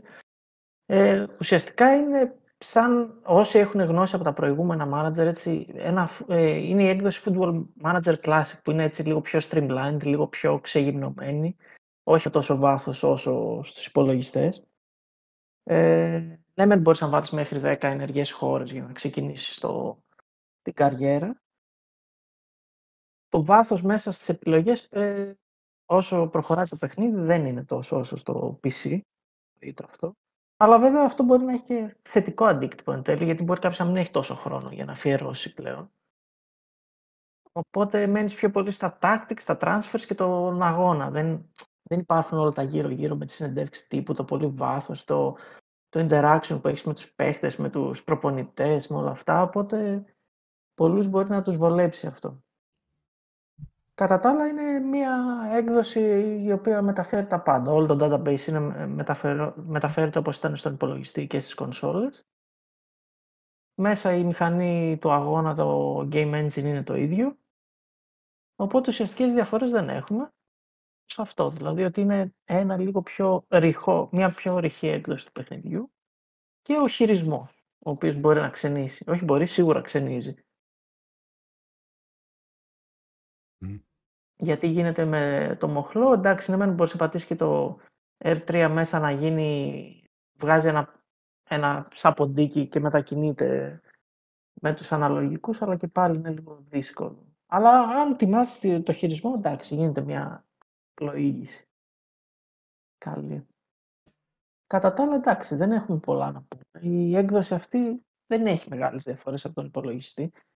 Εντάξει, έχετε και το αρνητικό το ότι δεν μπορείς να βάλεις φωτογραφίες, σήματα, φανέλες και αυτά, δεν μπορείς να τα προσθέσεις, ότι υπάρχει μόνο μέσα Γιατί στην αυτό App χρειαζόταν Side. στον υπολογιστή. Όλα επίσημα δεν είναι. Ή Υπάρχει κάτι. Ε, δεν που- είναι όλα επίσημα, όχι. Έχει αδειοδοτημένα κάποια πρωταθλήματα και κάποιες συγκεκριμένες ομάδες. Τα υπόλοιπα είναι τελείως fan-based. Δηλαδή μπαίνεις, κατεβάζεις ένα pack που τα έχει όλα. Εντάξει, αυτό είναι λίγο... σε βγάζει έξω από το... τη λογική δηλαδή. Αφαιρεί όσο να είναι το Ναι. immersion. Μπορείς και στην κονσόλα να κατεβάσεις δηλαδή όλα τα fan packs. Όχι, προς το Όχι, παρόν αυτό δεν είναι. έχει βγει κάτι τέτοιο, αλλά όσο περνάνε τα χρόνια, ειδικά και φέτος, προσθέσανε και άλλα και άλλες α- άδειες, δηλαδή έχει μπει και τώρα και φέτος μπήκε και το Champions League και όλων των ευρωπαϊκών διοργανώσεων της UEFA, οπότε εντάξει, έχει ένα έξτρα ότι μπαίνεις στον αγώνα του Champions League και έχει όλα τα επίσημα σήματα, έχει το κλασικό σεντόνι του Champions League να ανεμίζει πριν τον αγώνα κτλ. Αλλά ε, τα πρωταθλήματα τα περισσότερα δεν τα έχουν τα μεγάλα. Δηλαδή από Αγγλία έχει τρει-τέσσερι ομάδες της Premiership, Αχα. κάποιες στη Championship και μετά League 1, League 2. Conference την έχει όλη, αλλά Άρα χω- αυτό είναι χοντρό θέμα δηλαδή για την ε, έκδοση της κονσόλας. ναι, Έτσι, στο, ουσιαστικά. στο PC από, από πάντα κατέβαζες Ναι, μπορείς ρε να- παιδί μου το patch που Ακριβώς. ήθελες εσύ από το, ε, το Ναι. μοντάκι που ήθελες εσύ έβαζες μέσα ρε παιδί μου όλο το, π.χ. το ελληνικό πρωτάθλημα έβαζες ας πούμε τρίτη εθνική και γούσταρες. Ναι, ας το πούμε, ούτε αυτό μπορείς να κάνεις. Δηλαδή, έχεις την πρώτη, δεύτερη εθνική στην Ελλάδα και την τρίτη που δεν υπάρχει δεν μπορείς να την προσθέσεις. Α, έχει όμως Για- τις πρώτες δύο εθνικές Ελλάδας. Ναι, ναι, ναι, τα πρωταθλήματα, η database είναι η ίδια ακριβώς με το PC. Όπως και το παιχνίδι να αναφέρω ότι είναι και στα ελληνικά. Έτσι, επειδή κυκλοφορεί χρόνια στον υπολογιστή στα Ναι, ελληνικά, αυτό ναι. είναι πλήρως εξελινισμένο και στην κονσόλα. Ε, τα πρωταθλήματα είναι ακριβώς τα ίδια, το database είναι το ίδιο, απλά δεν μπορείς να έχεις παραπάνω από 10 ενεργές χώρες. Μμ. Δηλαδή, αν, θέλ- αν είναι κάποιοι που κάνουν καριέρα και αλλάζουν ομάδες και πρωταθλήματα, τους ψηλοπεριορίζει αυτό. Αλλά Μάλιστα. απ' την άλλη είναι γρήγορο, αρκετά. Δηλαδή η χρονιά μπορεί να τελειώσει και σε 5-6 ώρες επειδή δεν υπάρχουν πολλά πράγματα ενδιάμεσα από τους αγώνες. Είναι αγώνας, καμιά μεταγραφή, ξανά αγώνας, ξανά αγώνας, δηλαδή περνάει γρήγορα η σεζόν. Δεν είναι όπως τον υπολογιστή που μπορεί να σου πάρει και μέρες για να την ολοκληρώσεις. Αυτό τώρα δεν ξέρω, θέλει να ρωτήσει κάποιος κάτι. Τελευταία φορά που παίξα Football Manager πάνε εγώ 20 χρόνια, δεν έχω ιδέα. Εντάξει, εγώ, Καλά, ε, τα, τα βήματα που κάνουν ανά σεζόν είναι πολύ μικρά. Η εξέλιξη είναι πολύ μικρή πλέον, περιορισμένη δηλαδή. ναι, ρε, εσύ, Αλέξανδρε, και εγώ αυτό παρατήρησα. Είναι ότι τι να βάλεις πια άλλο. Δηλαδή, άντε να κάνεις τη μηχανή καλύτερη, να... Το πολύ πολύ να βελτιώσεις την AI. Εκεί είναι ότι, βελτι- ό,τι περιμένεις. Αλλά είναι και Ναι, το, δυστυχώς έχουν... πώς το λένε, και ένα από τα το μεγάλα που γούσταρες, ξέρω εγώ, στα Full Match είναι ότι εντάξει, δεν βγαίναν και όλα ρεαλιστικά. Ξέρεις, είχε και λίγο το arcade για να μπορείς να κάνεις Ε, τα ναι, είχε και τα Wonder Kids τα οποία βγαίνανε και δεν υπήρχαν ούτε μία στο εκατομμύριο, ναι, αυτό. Αλλά δυστυχώς τα τελευταία χρόνια η εταιρεία έχει αποφασίσει να δίνει δύο-τρεις αλλαγές στη σεζόν, οι οποίες είναι τελείως περιφερειακές. Δηλαδή ακόμα και έχει μείνει στο ίδιο skin ε, του UI τα τελευταία 5-6 χρόνια και απλά το αλλάζει χρώμα κάθε χρόνο. Τη μία. Ε, παιδιά, sorry, εγώ πρέπει να φύγω. Α, ναι, Αλέξανδρο. Ναι. Σας αφήνω. Okay. Ε, Συνεχίστε, θα- δεν ασχολούμαι εγώ με τα ποδοσφαιράκια έτσι κι αλλιώς. Μόνο με Έχω- το έχω αφήσει το Quidditch στη μέση. Έτσι. Ε, Ευχαριστούμε πολύ για τις πληροφορίες, Αλέξανδρε, για το Hogwarts Legacy. Τίποτα, παιδιά. Ε, καλή συνεχίζουμε συνέχεια με εκεί τα στο Gryffindor. Ή όπου κόβεις βόλτες εξ- έξω από τη σχολή. Τις, τις νύχτες εκεί πέρα. Ματραπίδα με τη σκούπα και Αυτό. Πά- πάω να την κερδίσω πύρα, μερικούς πώς την παίρνεις, πόντους, έτσι, ναι. πάω να κερδίσω μερικούς πόντους για τον Gryffindor. Έγινε, Αλέξανδρε. παιδιά. Ναι, καλό βράδυ. Καλό βράδυ. Πάω, καλό βράδυ.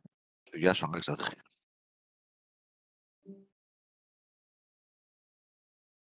Μην ρωτήσεις τι παίξατε την προηγούμενη εβδομάδα. Δεν Τι παίξαμε παίξατε την τίποτα. προηγούμενη εβδομάδα; VR. Μό- μόνο VR. Πώς το λέω, ανέστησα το VR μόνος μου. Ζεσταίνεις τις μηχανές. Ρε, εσύ, δεν ξέρω, ρε. Δεν, α... Κάπου λίγο τα τσιγκουνεύω με τα 6 εκατοστάρικα. Θα το δω, θα το δω, ρε. Θα πάει. Εγώ να σου Ε, πω με το... Κοίτα να δεις τώρα, ενώ μεταξύ με racing δεν έχω καμία επαφή. Το GT σε κέρδισε, να το Ε, αυτό ε, είναι. ε, βλέπω, ξέρεις, reviews και τέτοια και βίντεο και αυτά και λέω, ok, μπορεί να μην με ενδιαφέρει τόσο ε, πολύ το simulation racing σαν είδος, αλλά τώρα αν σε βάζει αυτό να νιώθεις ότι οδηγάς το αγωνιστικό, εντάξει, το Ε, δεν βλέπεις λίγο γίνεται να μην διαφορετικά. θες να το Ναι. δοκιμάσεις. Ναι, αλλά Ακριβώς. θέλεις και είναι. την τιμονιέρα. Έχω μια καλή τιμονιέρα από την Αγγλία, Ένα, την ορίστε. οποία όπως την είχα στο κουτί της μια φορά την έβγαλα για να παίξω Euro Truck Simulator και τίποτα άλλο, δεν ξέρω τι με είχε πιάσει. Πρέπει να δω αν είναι συμβατή με την κονσόλα, αν είναι να σου πω. Μισό Ε; λεπτό. Άμα είναι Ναι. κάποια θε, ε, Third Master. Ρε τάκα, ρε. Ρε, ρε Ω, τάκα, ω. ρε. Από την υγεία, να πούμε, έβ- με το 52 και με το βήμα το γρήγορο, έβγαλες Όχι, το αρχικό σχέδιο ήταν να το πάρω για το Dirt Rally. Τελικά έβαλα ένα Euro Truck Simulator. Είναι αυτή η φάση με τις τιμονιέρες, ρε. Αν δεν έχεις χώρο στο Δύσκολο σπίτι να το την έχεις setup, κάπου ναι. μόνιμα, ας πούμε. Εγώ την έβγαλα, «Α, τι ωραία, τι καλά, θα τη βάλω στο κουτί της τώρα, θα άλλη μέρα θα ξαναβγάλω να παίξω. Ε, δεν έγινε ποτέ, βασικά. Γιατί Ε, ναι. μανούρα, τρία καλώδια, ξέρω εγώ, για να ενώσω. Είχα πάρει και λευγέ ταχυτήτων με το ρεύμα, με τον υπολογιστή, να το σφινώσω στο γραφείο. Καλά κρασιά. Ε, Εντάξει. το 43, συγγνώμη, καλά το είπε ο Γιάννης, το 43, 43. ναι. 43. Αλλά Ε, το Grand Turismo, αν δηλαδή δω ότι είναι συμβατό, εντάξει, μπορεί να πω σε φάση, ξέρω εγώ, γιατί όχι. ναι. Όλα κατέληξα ότι όλα αυτά τα μηχανήματα, εντάξει, εγώ που είχα, που είχα έρθει σπίτι σου, έχεις χώρο. Μμμ. είναι μόνιμα ακουμπωμένα. Δεν γίνεται να Ε, ναι. παίζεις πάλι αυτό το πράγμα, να βάζεις και να βγάζεις και να πλαγκάρεις και να ξεπλαγκάρεις. Είναι λίγο... Ναι, είναι βαρετό, γιατί μου λες πού να το βγάζω τώρα. Ε, Το- ναι, ναι. Για Ναι, να άμα παίξει είναι μία για ώρα και άλλη μετά. Μία ή δύο ώρες, ναι, Ναι. αυτό είναι το θέμα. Και άλλη ώρα να τη βγάζεις μετά. Είναι δηλαδή η μανούρα και να τη βάλεις και μετά να τη βγάλεις και να τη συμμαζέψεις. Και αν βάλεις και στην Ε, εξίσωση και ότι πρέπει να στήσεις και το VR, Τι; Ναι, Ναι.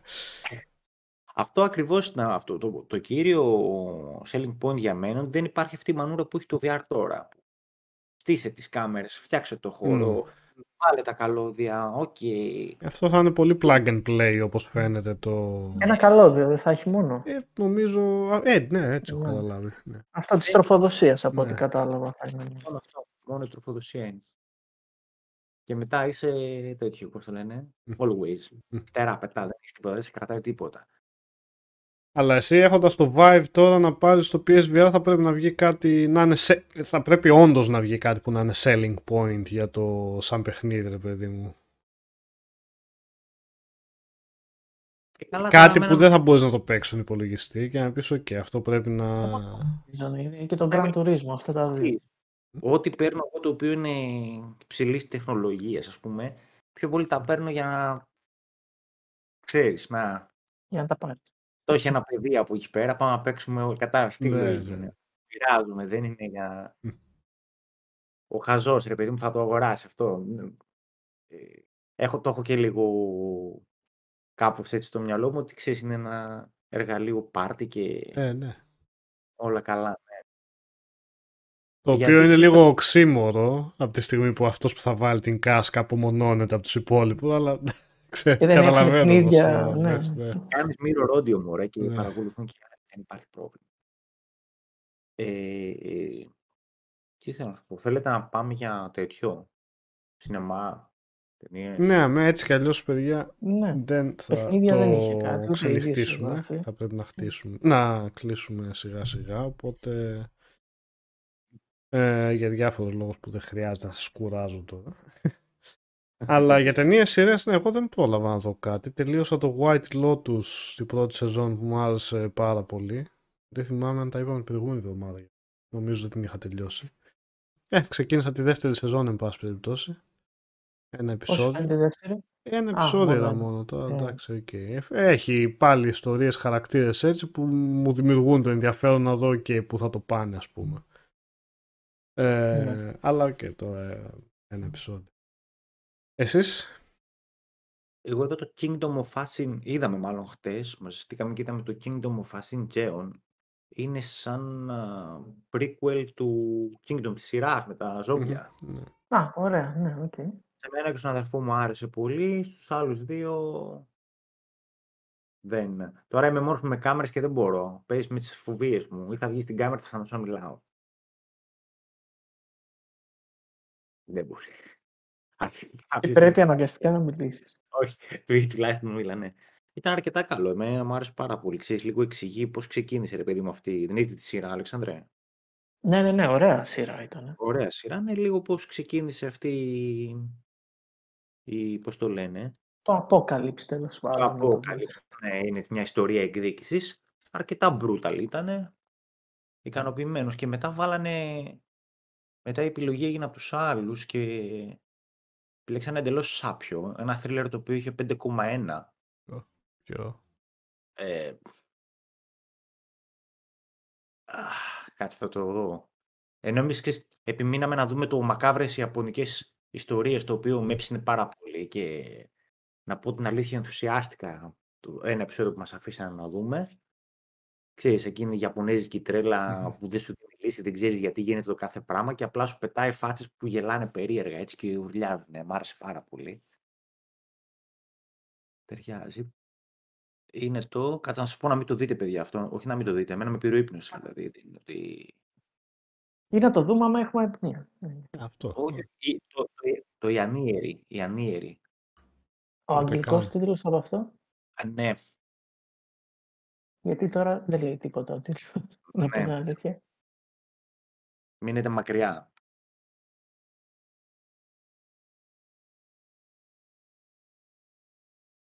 Το ψάχνεις τώρα ή... Ε, ναι. Save it. Α. Αλέξανδρο, τι είδες εσύ, Κώστα; Εγώ το μόνο που αξιώθηκα να δω ήταν το τρίτο επεισόδιο στο The Last of Us. Εντάξει, οκ. Μου άρεσε πάρα πολύ αυτό που είδα. Μμμ. Πάρα πολύ, πάρα πολύ. Μου άρεσε ο τρόπος που παρουσίασαν την ιστορία του του Bill, δίνοντας όλες τις παραπάνω λεπτομέρειες εντάξει, και κάνοντας την απαραίτητη σύνδεση με, το, με τα όσα ας πούμε υπονοούνταν στο παιχνίδι και Ναι. μου άρεσε και ο τρόπος που τελείωσε η ιστορία του στη Ναι, σειρά ναι. και όχι αυτό που έδειξε. Εντάξει, και αυτό. Πάμε για το τέταρτο τώρα. Μμμ. Και παρεμπιπτόντως το πέμπτο επεισόδιο λέει θα προβληθεί την Παρασκευή και Ναι, όχι ναι. την Κυριακή. Είναι λόγω του Super Bowl. Ναι. Για να μην πέσει πάνω στο Super Bowl. The Unholy. By the way. Αδιάν όλοι.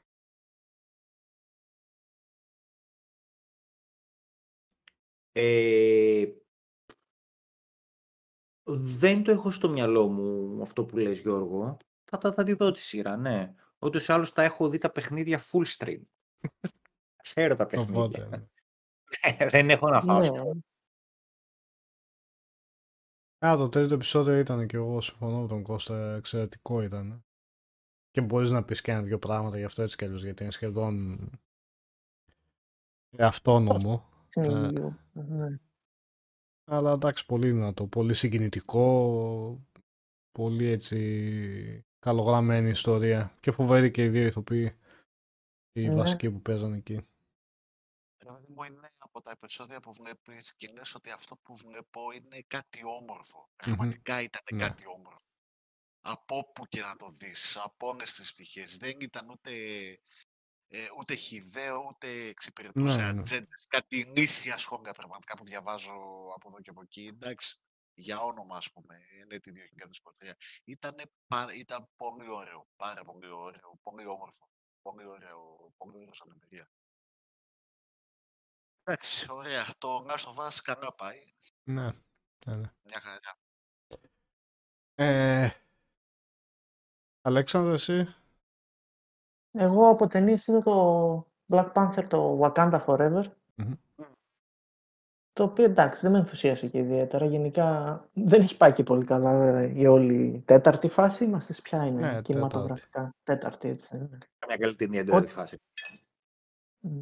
Ναι, δεν με έχει τραβήξει τίποτα. Έχω χάσει Ναι, κάθε... ό,τι έχω δει μέχρι ναι. τώρα δεν. Έχω χάσει, έχω χάσει πραγματικά κάθε όρεξη να δω. Πλάκα, πλάκα, μόνο Αυτό. το Thor πρέπει να είχα δει. Το Ναι, είναι Love το and Thor Thunder, σίγουρα. επειδή μου άρεσε πολύ το Ragnarok και εντάξει. Αλλά ναι, δεν νομίζω να τζάμπα θα άρεσε είδα. το. Ω, Α, καθόλου, ωραία. καθόλου, Ω, Ναι, δεν. καθόλου και το- όμως. Το τελευταίο Avengers μας έκανε ζημιά εγώ αυτό. Ναι. Δηλαδή, μετά από το τελευταίο Avengers, ό,τι Ε, και- σε μια... ναι. Όχι, ούτε το Thor, Ε. ούτε το Thor Love of Thunder μου άρεσε. Εντάξει, το Ragnarok έτσι και έτσι. Έτσι και έτσι. Λοιπόν, το Love, το Love and Thunder ήταν ένα σκουπίδι από τα 20 λεπτά και στη συνέχεια, ξέρω εγώ. Εντάξει, και δεν, όχι. Ε, Αλέξανδρε, δεν έχω καταφέρει να φτάσω το επίπεδο θάρρους και κουράγιου που διακατέχεις για να κάτσω να δω οτιδήποτε άλλο υπάρχει στο Marvel σε κανένα review που θες αυτή τη στιγμή. Ε, Υπάρχει καλά, στέλνος, εντάξει, μια ναι. χαρά είναι- μια χαρά είναι τα μαγιά. Έχει μια πτωτική τάση η οποία συνεχίζεται και συνεχίζεται και συνεχίζεται. Δεν ξέρω πού πάει. Δηλαδή πρέπει να είσαι πολύ φαν για να πεις ότι αυτό που βλέπεις είναι κάτι το οποίο προσθέτει ή έχει ενδιαφέρον. Δηλαδή και σαν ταινίες δεν έχουν να δώσουν κάτι ακόμα και στο υπερηρωικό σύμπαν στο οποίο έχουν χτιστεί. Ε, και σε αυτό το ίδιο. Δηλαδή εντάξει, το η περισσότερη ταινία ε, έχει μια, ένα ιστορι... μια ιστορία η οποία είναι εντελώς αδιάφορη. Εντάξει, χρ- λει- λειτουργεί καλά το πώς μεταφέρουν το χαμό του πρωταγωνιστή του Μπόσμαν. Μμμ. Ε, Οκ, ε, αυτό το κάνουμε με σεβασμό και ωραίο τρόπο. Από εκεί πέρα η κεντρική ιστορία δεν έχει να πει κάτι. Τουλάχιστον εμένα δεν μου είπε κάτι. Τώρα σε κάποιον πολύ φαν μπορεί να πει, αλλά και πάλι δεν ξέρω κατά πόσο μπορεί κάποιος να το παρακολουθήσει. Ε, μας φάγανε Α, τα, τώρα- τα σύμπαντα. Ναι, δεν, δεν πολύ βοηθάει αυτό. Να δούμε πώς θα το προχωρήσουν. Αλλά ναι. Επίσης, εγώ συνεχίζω φανατικά το, το three body το κινέζικο, ρε παιδί μου, αυτό που λέω εδώ. Α, δηλαδή, το, απλή- ναι, το sci-fi. Φτάσαμε στο 22, το βλέπω μέρα-μέρα, γιατί ανεβαίνει ένα κάθε μέρα και ανεβαίνουν οι υπότιτλοι μετά. Αχα. Στο Asian TV, κάτι τέτοιο το οποίο... Ένα επεισόδιο τη Πληρώνω. μέρα ανεβαίνει. Το έχουν Ε, όλα κάνει... Ε; Ναι, κάπως μέχρι να ανεβούν οι υπότιτλοι και να ριπαριστούν πάνω, ρε παιδί μου. Το στριμάρω- Επισήμως ένα επεισόδιο τη μέρα βγαίνει αυτό. Ουσιαστικά έχουν 30 επεισόδια η σεζόν. Άντε να Τα βγαίνει ένα, πουνόπερα δύο- φάση το έχουν κάνει δηλαδή. Όχι, το έχουν κάνει παράγραφο-παράγραφο. 40 μπορώ. λεπτά είναι αυτά. Ε, 40 40. λεπτά είναι. Σε- 40 με 50 λεπτά είναι και μεγάλα. Μμ. Αλλά εντάξει, πρέπει να μπει σε μια διαδικασία ότι δεν βλέπω δυτικό, δυτική σειρά. Θα δεις κάποια πράγματα λίγο, βλέπεις κινέζικο πράγμα. έτσι, Ξεκάθαρα. Πρέπει να έχεις διαβάσει το βιβλίο μάλλον πρώτα. Ναι, αλλά δεν θα, σε... θα το καταλάβεις πλήρως. Απλώς πράγματα που θα σου φαίνονται εντελώς παράλογα στην αρχή θα βγάλουν άκρη μετά. Γιατί εντάξει, εγώ εξ αρχής τι σημαίνει το κάθε πράγμα που βλέπουμε. Αυτή είναι. Ναι, ναι. Αλλά τι να σου πω, εμένα μου άρεσε πολύ και όπως είπαμε και δεν ξέρω να το πούμε και την προηγούμενη εβδομάδα, θα βγει και στο Netflix αυτό, αλλά προφανώς με λιγότερα επεισόδια και θα είναι πετσοκομμένο τότε. Οπότε υπάρχει αυτή η Θα επιλογή. δούμε τι αποτέλεσμα θα έχει. Αλλά άμα θέλετε, μπορείτε να το ξεκινήσετε έτσι, να το δείτε σιγά σιγά. Είναι λίγο, ξέρεις, σαν το καθημερινό σύριαλ. Κωνσταντίνο Α. και Ελένη. Θα βλέπετε Έτσι. τώρα, Αλλά όχι. Κανονικά, ναι. 30 επεισόδια σεζόν έχω να δω χρόνια έτσι. Ή ούτε το το Lost. 24 που ήταν ε, 24 επεισόδια δεν είχε τόσο. ναι.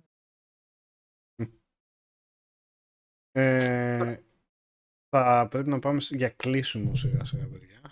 Μα γιατί Ναι, το- γιατί ναι, έχουμε κλείσουμε. ένα λεπτό ακόμα. Έχουμε ένα Ε, ένα λεπτό. ναι, ο Ένα Κώστας λεπτό, έχει ναι, μείνει έχουμε. in limbo. Τι θα κάνουμε. Μμ. Πάμε να φτιάξουμε τίποτα να φάμε τώρα. Ακριβώς. Κα το στάκι. Σε δύο, Ναι, τρία τέτοιο. μαζί. Αυτά τα τοστάκια Το τα στο- τρίβω. στο- Ένα τόσο, δα, ναι. Δεν έχω σως βέβαια, αλλά τέλος Ένα πάντων. τόσο δα τυράκι που έλεγε στο Αστερίξ και είχε όλο το κεφαλοτήρι. Ναι, Με τη όχι, μακιά που πάθαμε. Το κεφάλαιο. Ε, Κάτι, κάτι ήθελα να πω, για κάτι ήθελα να μιλήσω σήμερα, αλλά άσε τώρα δεν προλαβαίνουμε. Είδα κάτι πολύ ωραία βιντεάκια το Σάββατο μου το απόγευμα το πέρασα βλέποντας για αποτυχημένα projects και μάθα πολλές πληροφορίες. Δεν ήξερα πόσο αποτυχημένο project ήταν το LA Noir. μ. Είχαν Ενδιαφέρον εκεί, έχει αυτό, όμως θα πεις την επόμενη φορά. ναι, ο Μακναμάρα, αυτή η φαφούτα κόμπρα, ο οποίος πρέπει να είναι το χειρότερο αφεντικό της χρονιάς. Ναι, έτσι, για, κανονικά. ναι. για τη σκουλή. Έχουν ακουστεί πολλά για αυτό, Μμ. ναι. δεν ήξερα ότι είναι τόσο σκουλίκι, ρε παιδί μου. Ο τύπος και είναι από τα σκουλίκια που έχουν αντίληψη πόσο, Ότι πόσο είναι. κακό είναι. Ναι, δεν το κρύβει. Και έβγαλε ωραίες πληροφορίες. Είναι από το κανάλι του What Happened. What Happened, κάπως έτσι λέγεται. Είναι αρκετά δυνατό. Ε, ωραία, παιδιά, θα... Έλα. Ναι, ρε παιδί μου, είναι και ωραίο θέμα έτσι, να μην- να μιλήσουμε για κάποια project τα οποία τι διάολο έγινε. Εντάξει, έχουμε Ναι, πει για ναι, τα. ναι. έχουμε πει για τα. Πώς το Το λένε, για οποίο το. ετοίμαζε και κάτι ακόμα μετά από το Λενουάρ, το οποίο τελικά δεν ακυρώθηκε. Δεν συνεργάζεται κανένας μαζί του. Τι να. Ναι, αυτό. Ότι είναι τρελός, είναι νάρκισσος, δεν είναι, είναι. Όχι να είναι ψυχοπαθής.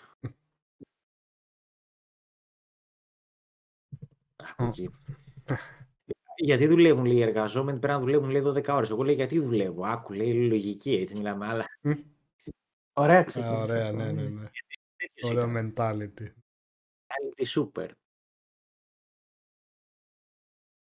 Ε, Οκ, λοιπόν, ευχαριστούμε πολύ για την παρέα, παιδιά. Ακούσατε σήμερα μια εκτενή ανάλυση του Hogwarts Legacy και του σύμπαντος γενικότερα.